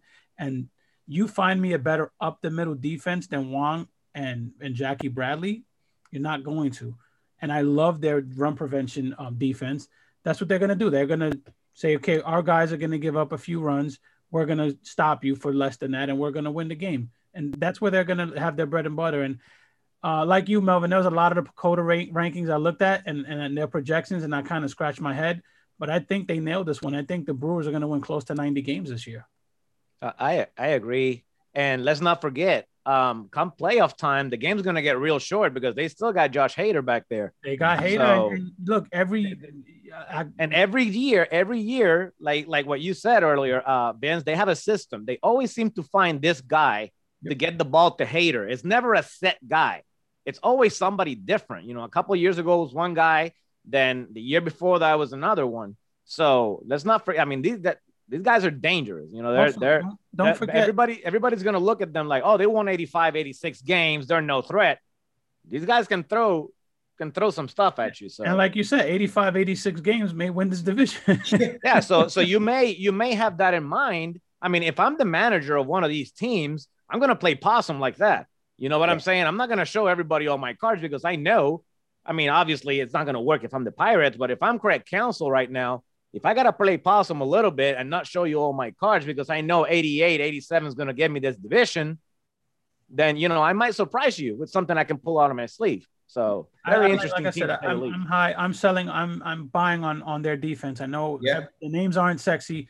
You have that one player out there you have, you know, Christian Mookie Betts Yelich, who, who will give you that MVP season every other year.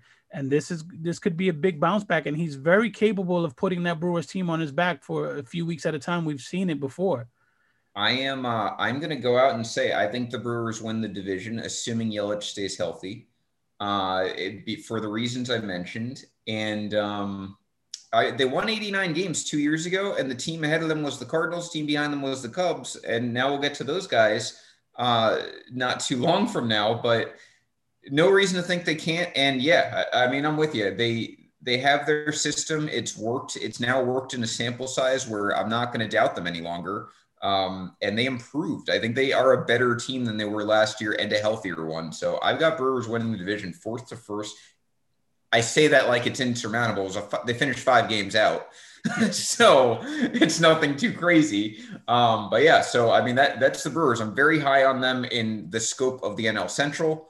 And uh, yeah, I, I mean that that's where we'll go. Yep. So let's move on here. This is the Larry Rodriguez team uh, of Destiny. He has all offseason trolled me with the Reds, my own second team, telling me they're going to win the NL Central. And I keep having to tell them it's never going to happen because once you go Reds, you go disappointed. And that's what happened to me last year. So now I'm not buying it. They scored zero runs in the playoffs. That was enough for me.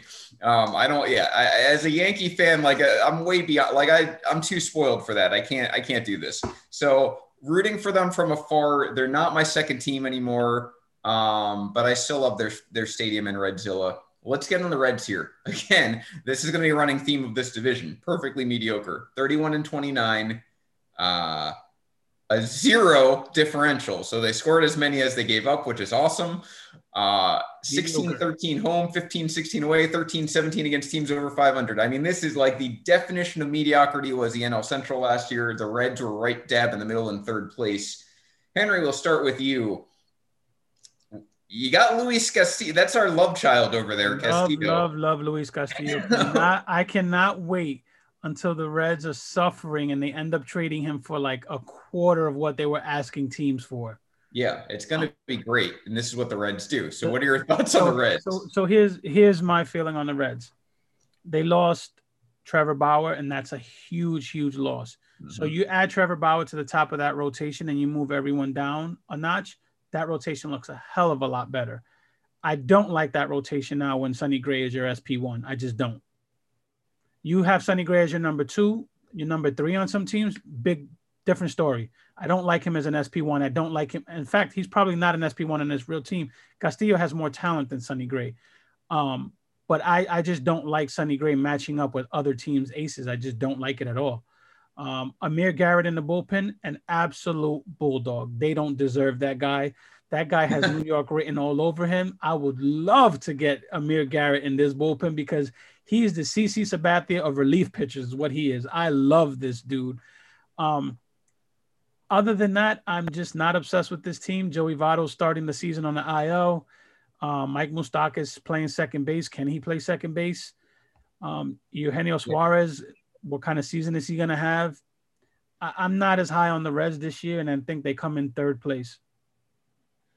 They, uh, I'm looking at this roster. This is like they're like a poor man's White Sox in terms of swag. They, uh, they got, uh, I mean, they got Amir Garrett, like you said. Luis Castillo's cool as shit brought down a little bit with Sonny Gray also on the roster, but Luis Castillo can hold his own.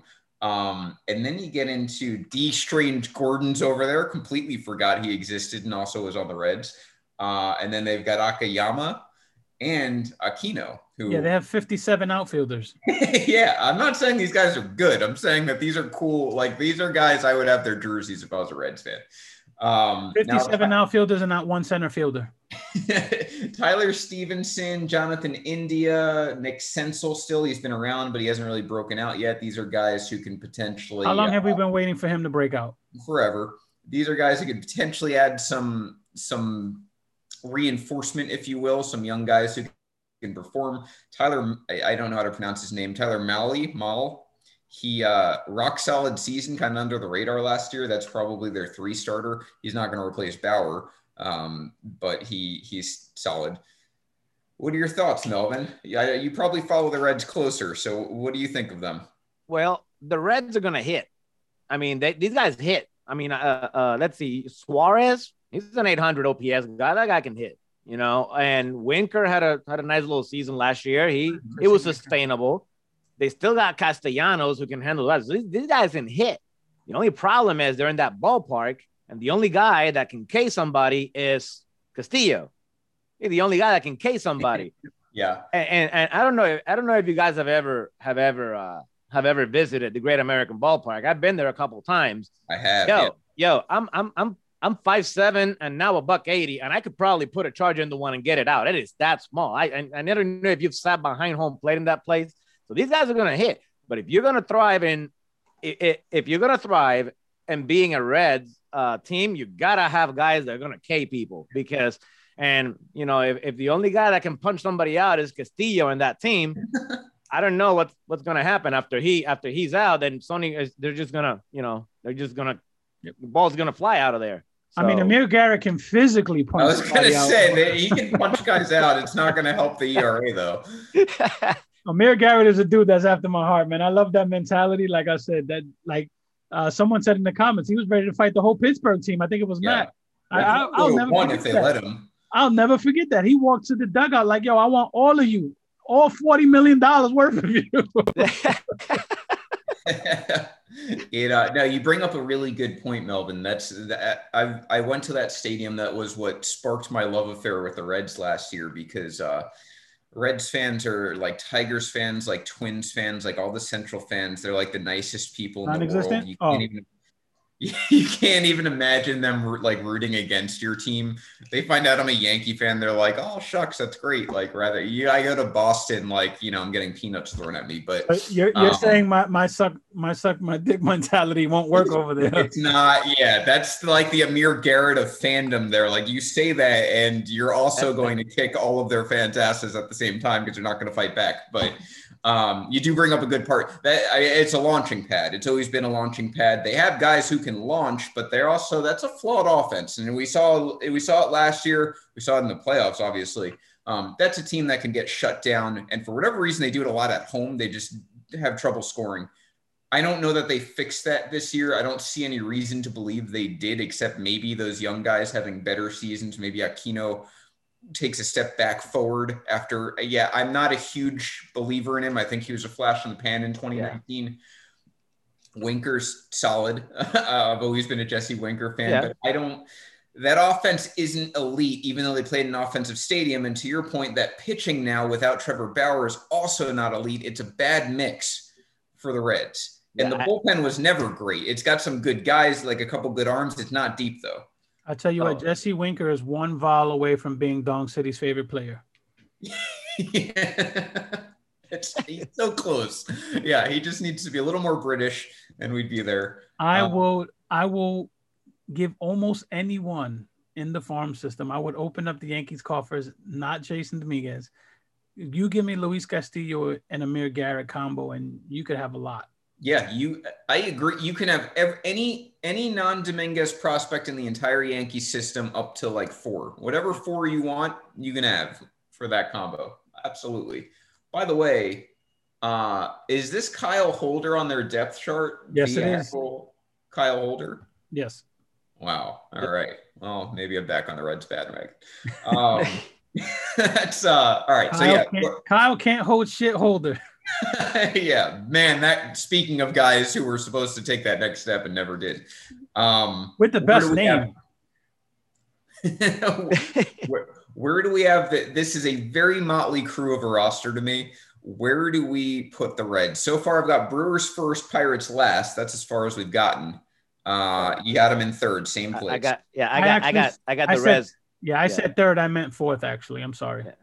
I, I think I think I think the Reds probably I'd say 78 and 84. Maybe maybe they'll break five. I mean, you know what? The the Reds break 500. I'd take that if I were if I were a Reds fan.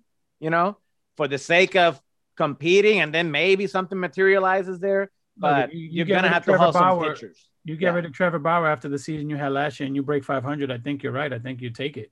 I, I would take it if if there if if right now if I'm a Reds Yeah. fan and you know the baseball genie comes and says 82 wins for a for a for a healed heart, I'd be like, I'd take it. That's good. I mean, 82 wins, that's not bad. But I think they're gonna be right around the 80 threshold. I don't. I mean, they may not even they might not break 500. If they do, I'll consider it a win. But I I, I they're more than likely gonna end up, I would say, right a shade under 500 at 78, 79 wins. I would say. Yeah, I think that's fair. I've got them fourth place. I'm with Henry. I think that they'll uh, they'll probably lose. It's easier to say that they'll probably lose in the uh, mid to high 80s somewhere. Well, I'll call it 86 losses. Um, Felipe in the comment section is so funny. He said that it's Northern Kentucky. They don't consider themselves the Midwest. I'll have you know when I went to Cincinnati because I'm a, I'm an East Coaster and Henry can relate to this. For me, the Midwest is anywhere that just isn't on a coast. so like like Minnesota, Midwest. I know Right up the middle.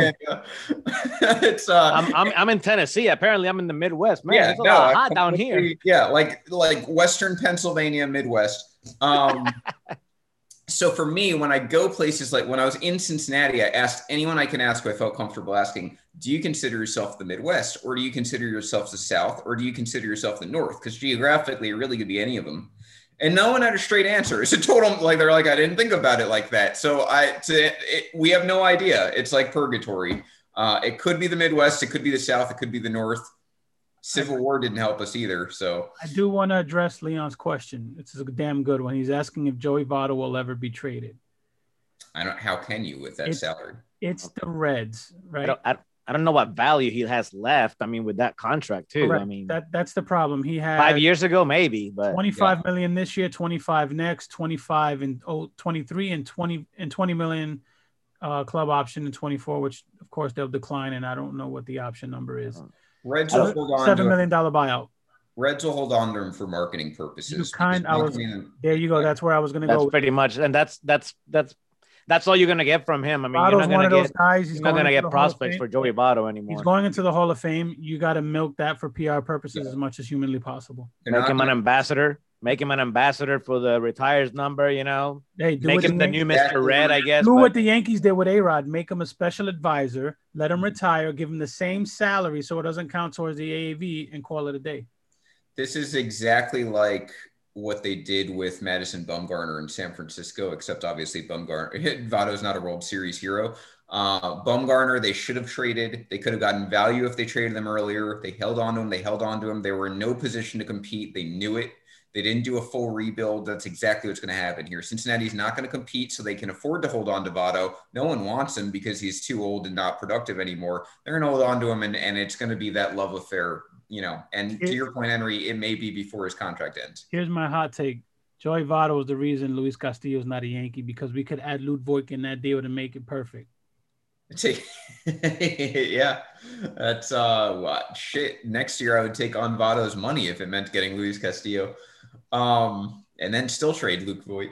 But um, so yeah, all right. Red, I've got Reds fourth. You have him fourth, Henry. Melvin, you got him third. Let's move on to definitely the most boring team in all of baseball. It's not even close. That's the St. Louis Cardinals. Uh, another stadium I've been to, and even then somehow it was still boring, but also nice fans as long as you look like me.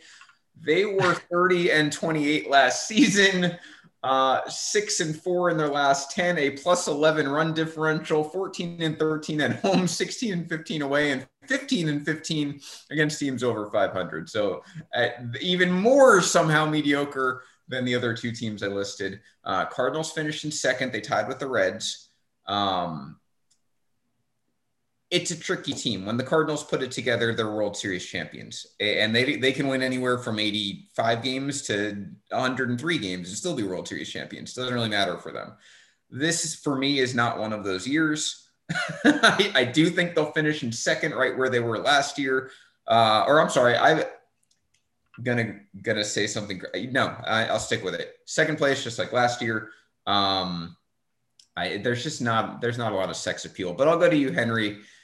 Give me your thoughts on the Cardinals before So- we wrap around here. Two things happen with the Cardinals. They're extremely boring. Yes. They had probably the best shortstop second base combo in the last five years, and no one talked about it. Kolten Wong and Paul DeJong were perfect together. Now they lose Kolten Wong, and then they absorb the extremely, grossly, enormously overrated Nolan Arenado and that money. So we're going to see two things happen this year you're going to see the sharp, sharp decline of Yadier Molina. I love Yadier Molina, Puerto Rican icon, Hall of Fame catcher. He's done. I'm sorry, he's done. Yeah. He did not look and he good in the winter know he's leagues. done, which is And scarier. Melvin can attest to this because Melvin was keeping us updated with Baseball Cosmos and the Winter Leagues and the Caribbean World Series. Yadier Molina had some big hits. Overall, Yadier Molina played like shit. And he looked like shit.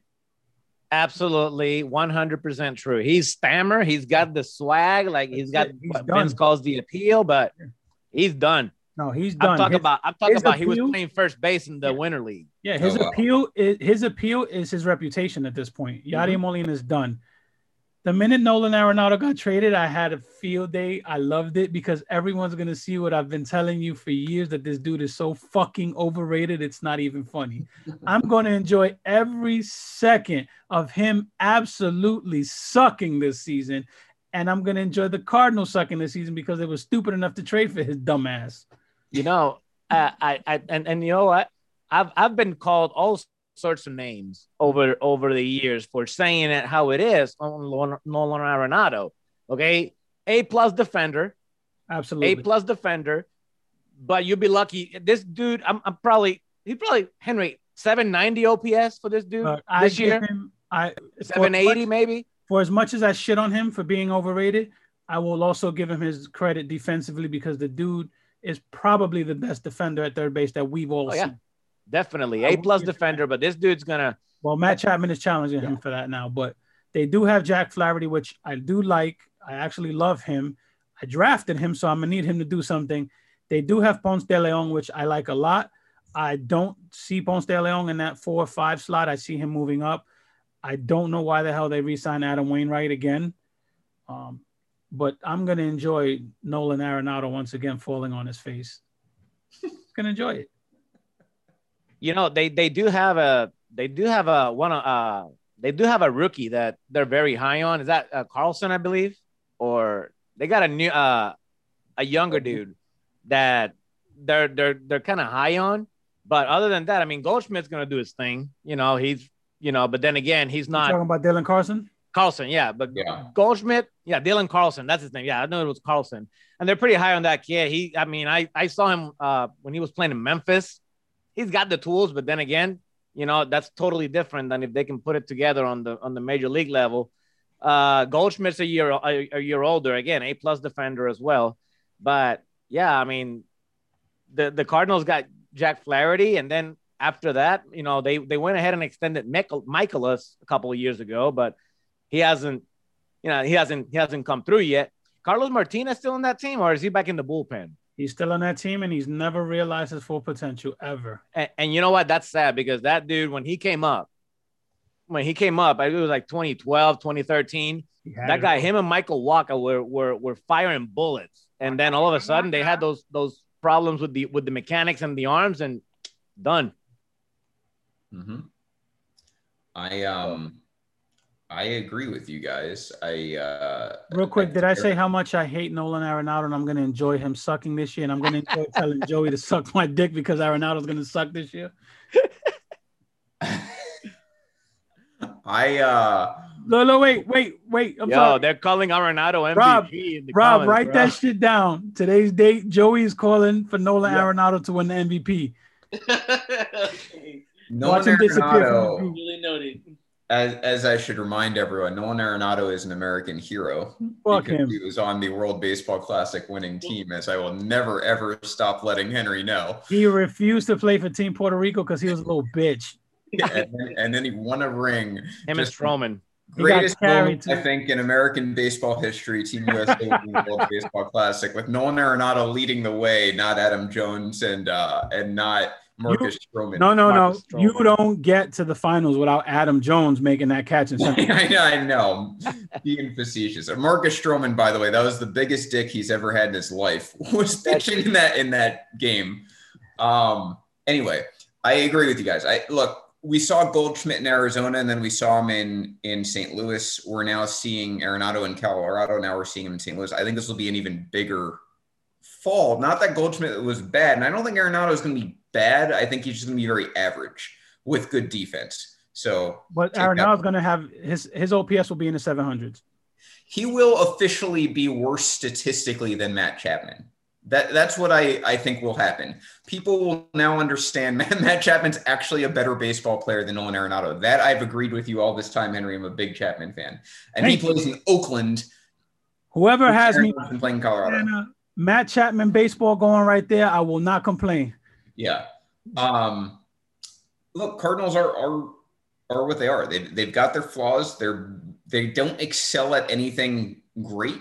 When they do, it's their pitching, and their pitching is usually elite. We're not going to see that this year because, like, the West alone might have three teams who are better at pitching.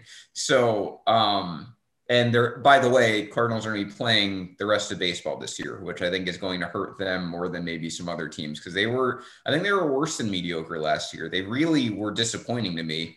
Um, and outside, yeah, it's just I don't want to spend more time on the Cardinals because they bore me. And this next one is a nice way to wrap up here. I, I will say it's fun. To, it's going to be interesting to see where Goldschmidt, um, what's he doing? Because at one point in 19, we kind of thought, is this the end of him? And then he had a nice year last year. So yeah, it's going to be fun to see where he starts to age at, you know, 32. So here we go. I need to.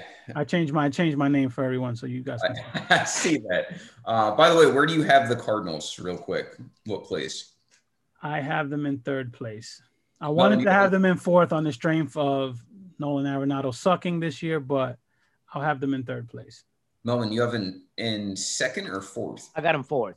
Fourth, okay. I got him fourth, I, and I agree with Henry. I think Arenado is going to be lucky if he gets a 785 OPS. I'm gonna call it right now. That's a really good over. you should you should make that a post as an over under for this year. I'd be very curious. Yeah, seven seven eighty five for Nolan Arenado. Really I'm going under on the OPS, which is still pretty good. I said, but it's not nine hundred like he's I, had before. I agree. I said seven hundred, so I'm on that. I'm on that with you. it's um. Let's get to the Cubs. Let's hope that I have enough uh enough energy here. I'm gonna let you take this one, Vince. I'm. So we get to the Cubs, who are like one of my three favorite teams to talk about, along with the Braves and Twins. Um, 34 and 26 last year. That was good. Finished four and six. They had a plus 25 run differential, which again was you know solid. Nothing to complain about there. 19 and 14 at home, 15 and 12 on the roads. They're winning both places. 19 and 14 against teams over 500. All of that very good. Um, and I, for me, as anyone can attest, that was surprising. I really thought the Cubs were going to finish in fourth place. I didn't take the 60 game season into account very well. Um, we'll go to you first, Melvin. Right, this is your baby. Uh, you are closest to the to the source here. What are your thoughts on the Cubs? There's going to be a lot of tears, and I'll tell you why. And the and the problem is because a lot of Chicago fans don't know what they have.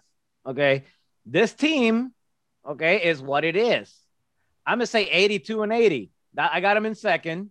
82 and 80, maybe 83 on a, on the on the lucky side. I got them breaking 500. I do. I really do. Okay, but I got them. Th- this is gonna be an ugly season, and I'll tell you why. Because they don't have a single guy in their in their rotation. I mean, they Chicago was throwing a fit because Jake Arrieta was back, and I was like, when that's your big signing, you did not make a splash at all. Like, okay, Kyle Hendricks, he's all right, you know. I'll give you, I'll give you, I'll give you, I'll give you some, I'll give you uh I'll give you some Stephen A. Just, he's all right. all right. He's all right. Damn. He's all right. He's all right. He's not a superstar, but he's all right, you know. I mean, Zach Davies, he is who he is, a four, 4.2 ERA probably. You know, Alec Mills threw that no hitter last year, another plus four ERA. I mean, Jake Arrieta's arm is not what it was five years ago. Um, and then they got Alzolay. They're still high on him. I, I don't think, I mean, this is the year he's going to show me something or I'm going to have to move on. Same thing with uh, Amaya, but Contreras is locked in over there. Um, but I mean, they got rid of Darvish. They couldn't even dump his salary, right? I mean, I, I just, there's, there's a right way to dump salary and there's a wrong way to dump salary. Okay. and what the Cubs did right. with Yu Darvish is, oh, here's the runner up on the Cy Young. Let me give him to these guys and pay him so they can take him from me and not get a top prospect for him at all. They got a bunch of lottery tickets for this guy for for the for the runner up, for the runner up for a proven, for a proven front of the rotation guy. All they got was a bag of lottery tickets. And how often do those pan out? Like they don't, not very often. Hence the nickname lottery tickets. Not pe- people don't live, don't win the lottery every day. So, and then, well, everybody, I mean, Bryant's gone. I, I think he's going to be gone after this year. He's as good as gone. I think the organization did him dirty with the whole service time. I think organizations doing this doing that. And you know what? Let this be an example. You know, I think organizations need to do something. I mean, the Players Association needs to do something so organizations don't keep getting away with this because that's just petty. That's just come on. The guy was is the guy's ready to come up to the major leagues. Two weeks in the minors is not going to change his swing to put him over the top. Okay, so he's about as good as gone. The, the best here's the best thing that could happen to the Cubs this year. I'm gonna be quite honest with you. The best case scenario for the Cubs is Kris Bryant knows that he's he's gonna walk here. So don't be surprised if this guy has a 100 MVP games. So this is the best thing that could happen to the Cubs. Have Kris Bryant have 95 MVP games and then see what you can get out of him because you didn't even do that right when he, when we knew that he was leaving. We should have at least just see what we had left two years ago, or either extend them or see what you can get from him. They did neither. So now he's gonna leave and for free because I'm pretty sure they're not gonna they're not gonna get anything for him either because they're gonna be like, oh, he's putting up MVP numbers. Maybe he can, he can win the whole thing by himself. He won't, and they're gonna hold on to him. We're not gonna get anything for him. So best case scenario, what I hope they do is that since we're not extending him, that you know what, let's let me dream of him having an MVP year and then see what we can get out of him for him 100 games into the season as the deadline approaches. So you because think Bryant will be traded at the deadline? That's that would be best case scenario for the organization. I was gonna say, do you think he will, or I think, is that what you want to happen? I want okay. it to happen, and they may. Uh, you know what? I'm gonna call it. They're gonna pull the trigger on it because they can't be that stupid. They can't. They okay. really can't. I mean, they, they're gonna pull the trigger on it. I got faith. I got faith. That's Ryne Sandberg on my wall. I got faith. They're gonna pull the trigger on this. You're pointing to the Incredible Hulk, just so you know. I'm pointing forward. The Incredible Hulk is back here. I'm pointing that way. um, I would like just to announce what Melvin just did was the uh, final rap battle of Eight Mile.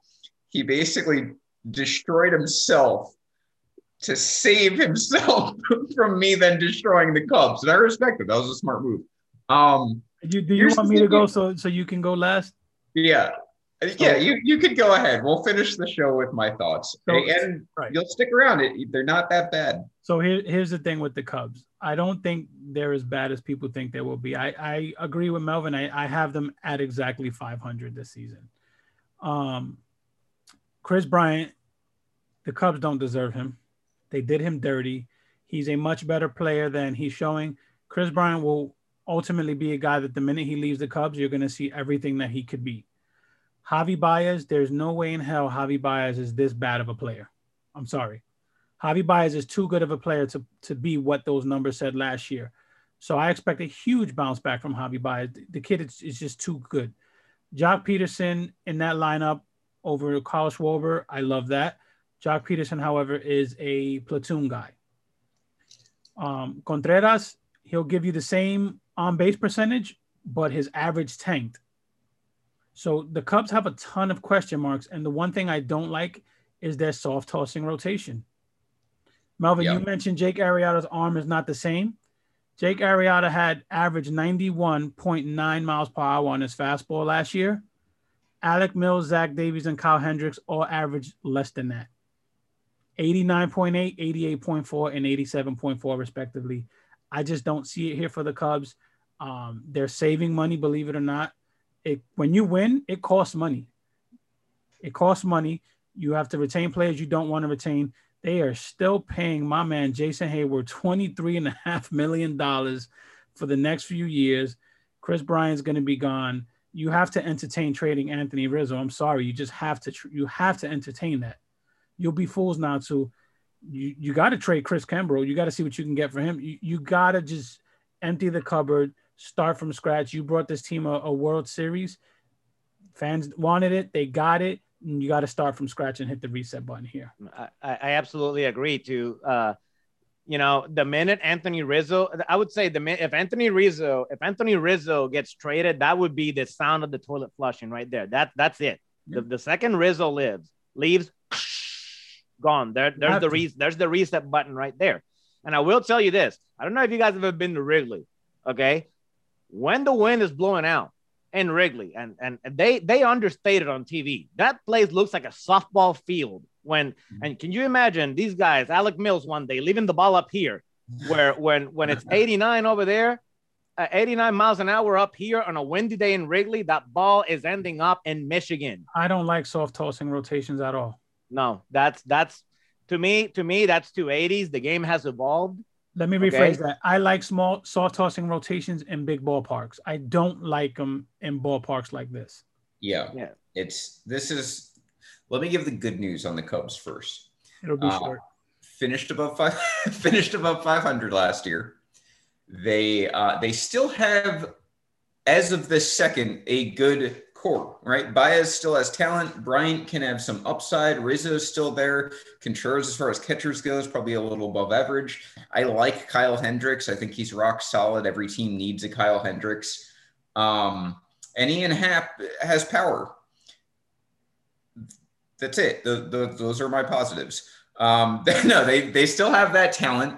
Uh, that's more than a lot of teams in the Central can say. Now, here's where things start to fall apart. They finished 34 and 26 last year, which we know. They started the year last year 13 and 3. Of those 13 wins, six of them were against the Pirates and Royals, which means they started 7 and 3 against the Brewers and Reds, who we would later find out would finish under 500 themselves. They did not play anyone except arguably the two worst divisions in baseball the entire season to get to 34 and 26. And by the way, if you subtract the 13 and 3 start, it means that they finished a whopping 21 and 23 in the bigger sample size. And if you factor in the playoffs, 21 and 25. They were, by all intents and purposes, headed towards a below 500 season.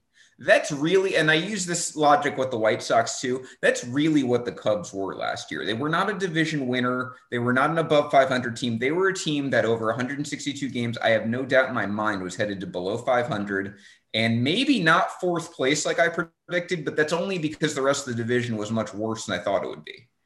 So let's start with that as the barometer.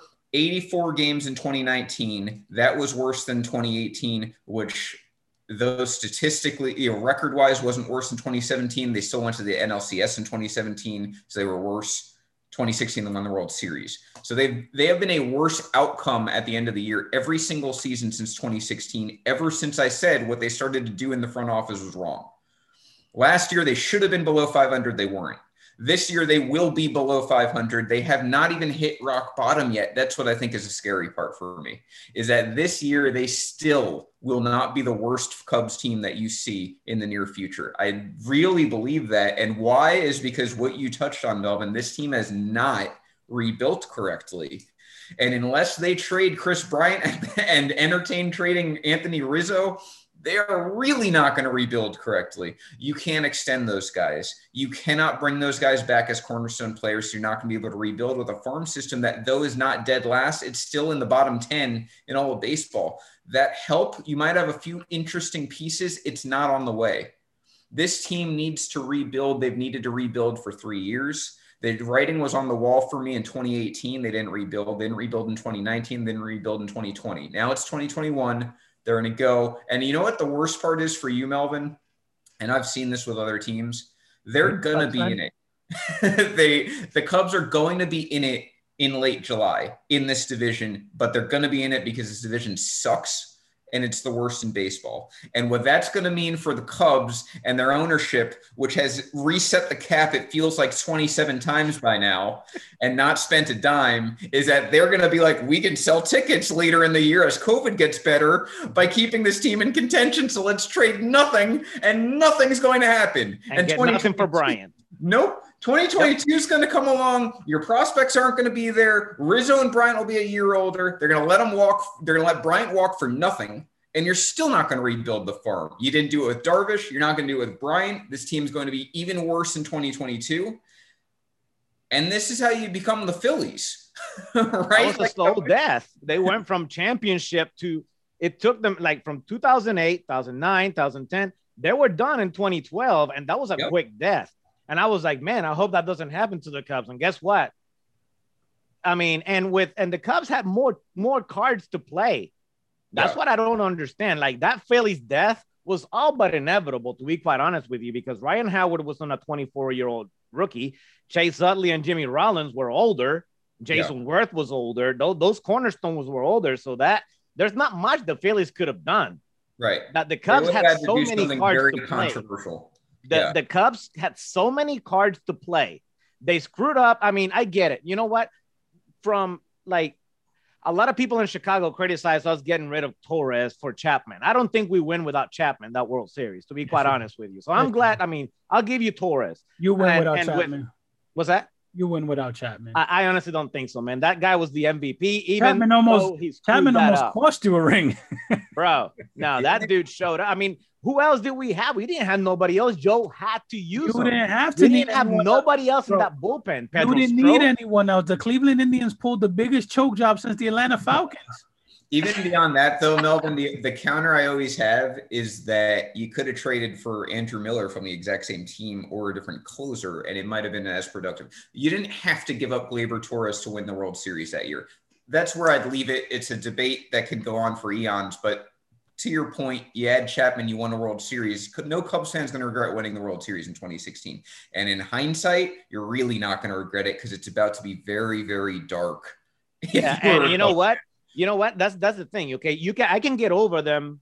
I can give I can get over them giving you Torres and then have you sign Chapman after that. I can get I can get over that. But how they handled the Bryant extension, how they handled, they pretty much gave away Darvish. They went ahead and gave a truckload of money to Craig Kimbrel, knowing what they had, but they wanted so that so the fans and the media in Chicago would shut up about it about Mind the you, bullpen. mind you, you had all the leverage in that. Yes, Yeah. yes, because he was sitting at home. He was sitting He home. no you had job. all the leverage. You went knocking on his door. Yep. You could have signed him, and you went. What did you do? Now give him a free, give him a four year deal. You know this guy that nobody wants. Give him a four year deal. So that's why I think that you know what it's gonna it's gonna be it's gonna be it's gonna be a tough few years. Okay, but you know what? And but ah, it's just frustrating because we had all the pieces right there. Yeah. And it, there could have been at least one more World Series appearance. At the, I'm not. I'm not. Stating, I'm not like you guys that you know. I want three in a row because I'm a Yankee fan. You know, I'll take. That's because you take never a- had three in a row. Hey, I'll take. I'll take. I'll take.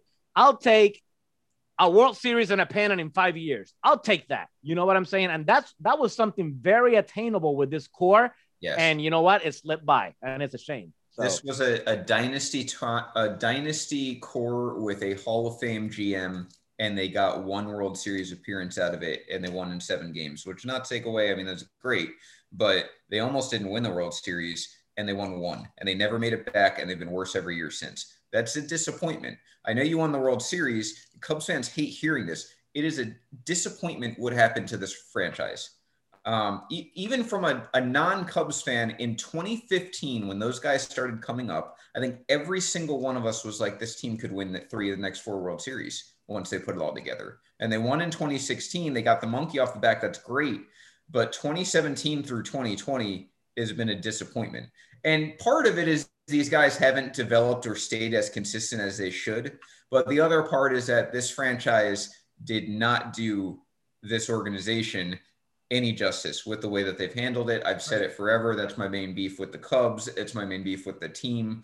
Um, and now they're not going like eh, this is what is weird to me is every single offseason Cubs fans, some of them, not all, are like, we need to buy this player and this player. No, you don't. You need to have the Pirates payroll. You need to have the Indians payroll. It is time to sell everything that moves for actual talent, not as salary dumps. And that time, that window to do it is getting much smaller as we continue here. And this may be the last year where you can do it because, your point, if Bryant's having like an MVP season again, you have to move that man for a big You have to. I really hope he does. I really hope that when July 20th comes, this man has a 900 OPS. That is the best thing that can happen to this franchise right now. It's going to be higher than Arenado. And of, of course, he's always been better than Arenado. I don't know what people in Colorado were smoking that And they thought. The, the legal stuff. It's legal over there. Yeah, it was around the time it became legal that Arenado that this argument came up. So there is definitely a correlation there. Kimbrel, Hendricks, Rizzo, Bryant, every single one of those four guys should be up for a trade at the deadline if they're having a good season. I don't think any of these guys is either extendable or uh, or uh, untouchable. I think everybody should. I, I think. I mean, I got people in the Cubs page saying to give Rizzo a four-year deal. Are you kidding Hold- me? I mean, on. I get it. You know, the guys, the guys. good. It's it's it's. You know, he was kind of the face of the Cubs. Bryant was a little more distant. Yeah. You know, Bryant was a little more.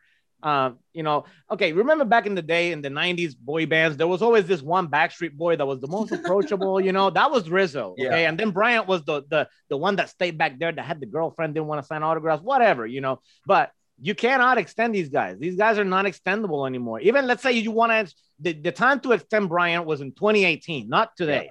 Well, that, yeah. that, that's when you had to extend them. and so- turning 32 this year, so, So, it, I mean, just makes no sense. It, it Uh, makes no sense to extend them, you know. Let's uh, uh, let's I- wrap it up here, Henry. What were you going to say right then? I I'm offering an ex I'm extending Jake Hibbert to come on for the last five minutes to defend himself because he says he has comments. So Jake, it's up to you, brother. I can send you the link. I, I messaged him. I see the little dots going as he's responding. So it's just like a test your might situation. ah, he's not at Um, his computer right now. I think he's on the phone. So Uh, too bad I had I had a Geovany Soto bobblehead, today, you know, because that was the franchise back in the day, not Joey Votto. to, Yeah. to finish up the thoughts, though, I, you know, the Cubs bullpen, I actually like the Brandon Workman signing. Uh, I like Austin Romine as a backup catcher for what it's worth. Um, I've I've always loved Romine. Romine is better than the backup catcher, but but just yeah, under being like a starter. A of catchers. Yeah. He's uh, like right in between. If you pair Uh, him with he- another guy like him, you can have a good backstop duo. Jake Marisnick is always a good bench guy, and uh, Joc Pederson, like you said, Henry, he's half of a, a really good player. So um, they they didn't have a terrible, terrible offseason. And in this division, that can play well. But for me, officially, I have them in third place, which I think is being generous. Um, I trust the Cardinals' cachet as a franchise over the Cubs at this point, and they didn't get worse in the offseason, whereas the Cubs did. I, you can't deny the Cubs are worse because they they traded Darvish. That was I just you know I want to piss off the Cub fans real quick. I'm gonna go out on a limb and say Cameron Maybin has a better season than Jason Heyward. Cameron Maybin is probably the coolest player in the major leagues of the last like 15 years. Uh, that's all I'm going to say about Cameron Maybin. I, I wish that the Yankee, I would have taken Cameron Maybin being given Brett Gardner's salary. I would have been Um, okay with that. yeah, Cam- that's how much I love him. Cameron Maybin will have a better season. Watch. I, I, yeah, we'll see. Um, so anyway, I, you know, Cubs third place. I'm not, I'm not saying they're a last place team in the worst division. That belongs to the Pirates, and I think they will edge the Reds. That's the biggest compliment I can give them this year.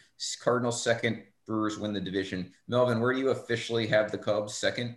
I, I got them second, and I Okay. think there's, I mean, there's reason to to see it, but then again, it's it's kind of like I'm cutting, I'm stabbing myself in the heart because the reason they'll finish second is because they'll hold on to Bryant. You see, Yeah. so it's kind of like it's kind of like Yeah. stabbing myself in the heart. Yeah, they'll finish second, I'll be right, but they held on to Bryant. We got nothing for him. So I hear you. I'm a I'm a New York Giants fan, so I know completely what you're going through. They're, they'll be He's a bad New York baseball. Giants fan. Yeah. Bad, bad. Um, But Henry, as good where- of a Yankee fan as Vince is, he's an absolutely shitty Giants fan. Henry just wants me to hate all of my teams like I do with the Yankees. Um, by the way, I meant to, I left this out. Aaron Boone would be an absolutely perfect manager for the Milwaukee Brewers because he, he would maximize every single one of the wins, sacrifice like 15 or 20 of them in the process, and they have like 19 relievers. So he'd be in heaven. Yeah, That, that was an observation. and, and all it takes is 85 to win. So yeah, eh, yeah, he, he'd be right in his he wheelhouse. tear he tear the other ACL going down Bernie Brewer slide. yeah, and he's corny like that franchise, so it just fits perfectly. Henry, where do you officially have the Cubs? Second place. Okay, so you know we're not all that far off. By the way, if they passed the Cardinals, that wouldn't shock me. I- I don't think the Cardinals Well, anything. they have the better third baseman. Well, yeah, there you go. So uh, the only thing I'm sure about is the Cubs are not winning this division one way or another because the other three teams who might have a much better shot. So do we all have the Brewers?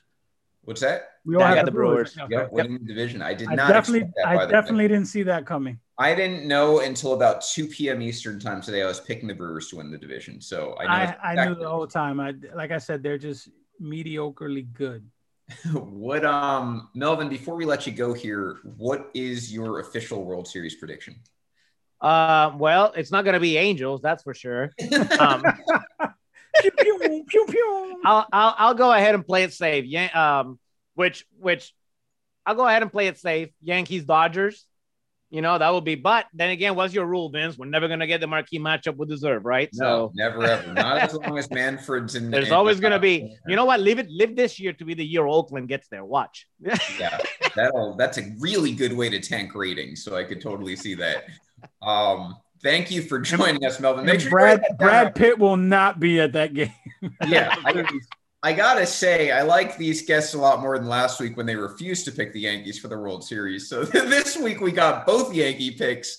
Um, so I'll take it. Anyway, thank you for joining us, Melvin. We'll be sure to have you on again. Thank you. Uh, Melvin. Thank you so much, guys. Thank you. It was a lot of fun, and thank you so much for making me, you know, letting me come over here and talk some baseball. And guys, Um, don't don't uh don't leave just yet because after this, you have Sean and Felipe Total Bases special episode going over the uh the fantasy draft, giving you some fantasy advice. So we're gonna kick it off to them shortly. Vince, what other shows do we have? Well, tomorrow it looks like the Audible is back now weekly. So Tuesday, 7 p.m. That's their time slot. You can catch them. Giants just signed a great cornerback too. You can look into that. I'm sure Randy will be lukewarm at best about the signing. And then uh, we can go Wednesday, step back. Obviously, NBA in full swing. Knicks keep getting screwed by the refs. I'm sure that Jacob Moses will have something to say on that. Thursday, work shoot. Uh, Thursday, 8 p.m., right? Yep. I want to screw up their time. Yeah. So if you're into wrestling, join Wrestling Life. Tune in there. That's Corey Richmond, Jason Brooks do a great job. And then, of course, coming up next, Total Bases. They're usually on Sunday. They have a special edition this week, which reminds me next week, normal show, Eastern Divisions. If you're Yankees, Mets, whatever fan of the East or any fan at all, feel free to join us 7 p.m. Monday, Dong City Eastern Time. Uh, but we also next week have a special show Wednesday on the eve of opening day. We're going to go on live 6:30 p.m. Eastern, a little bit earlier. Um, we're just going to give out our official playoff predictions and awards that day. You guys can feel free to and uh, throw in your own as well as we go along there. So that's the lineup there. This has been Dong City again. Melvin, thank you for joining us. Thank you, guys. It was a lot of fun. You know what I tell you guys? Dong City bitches.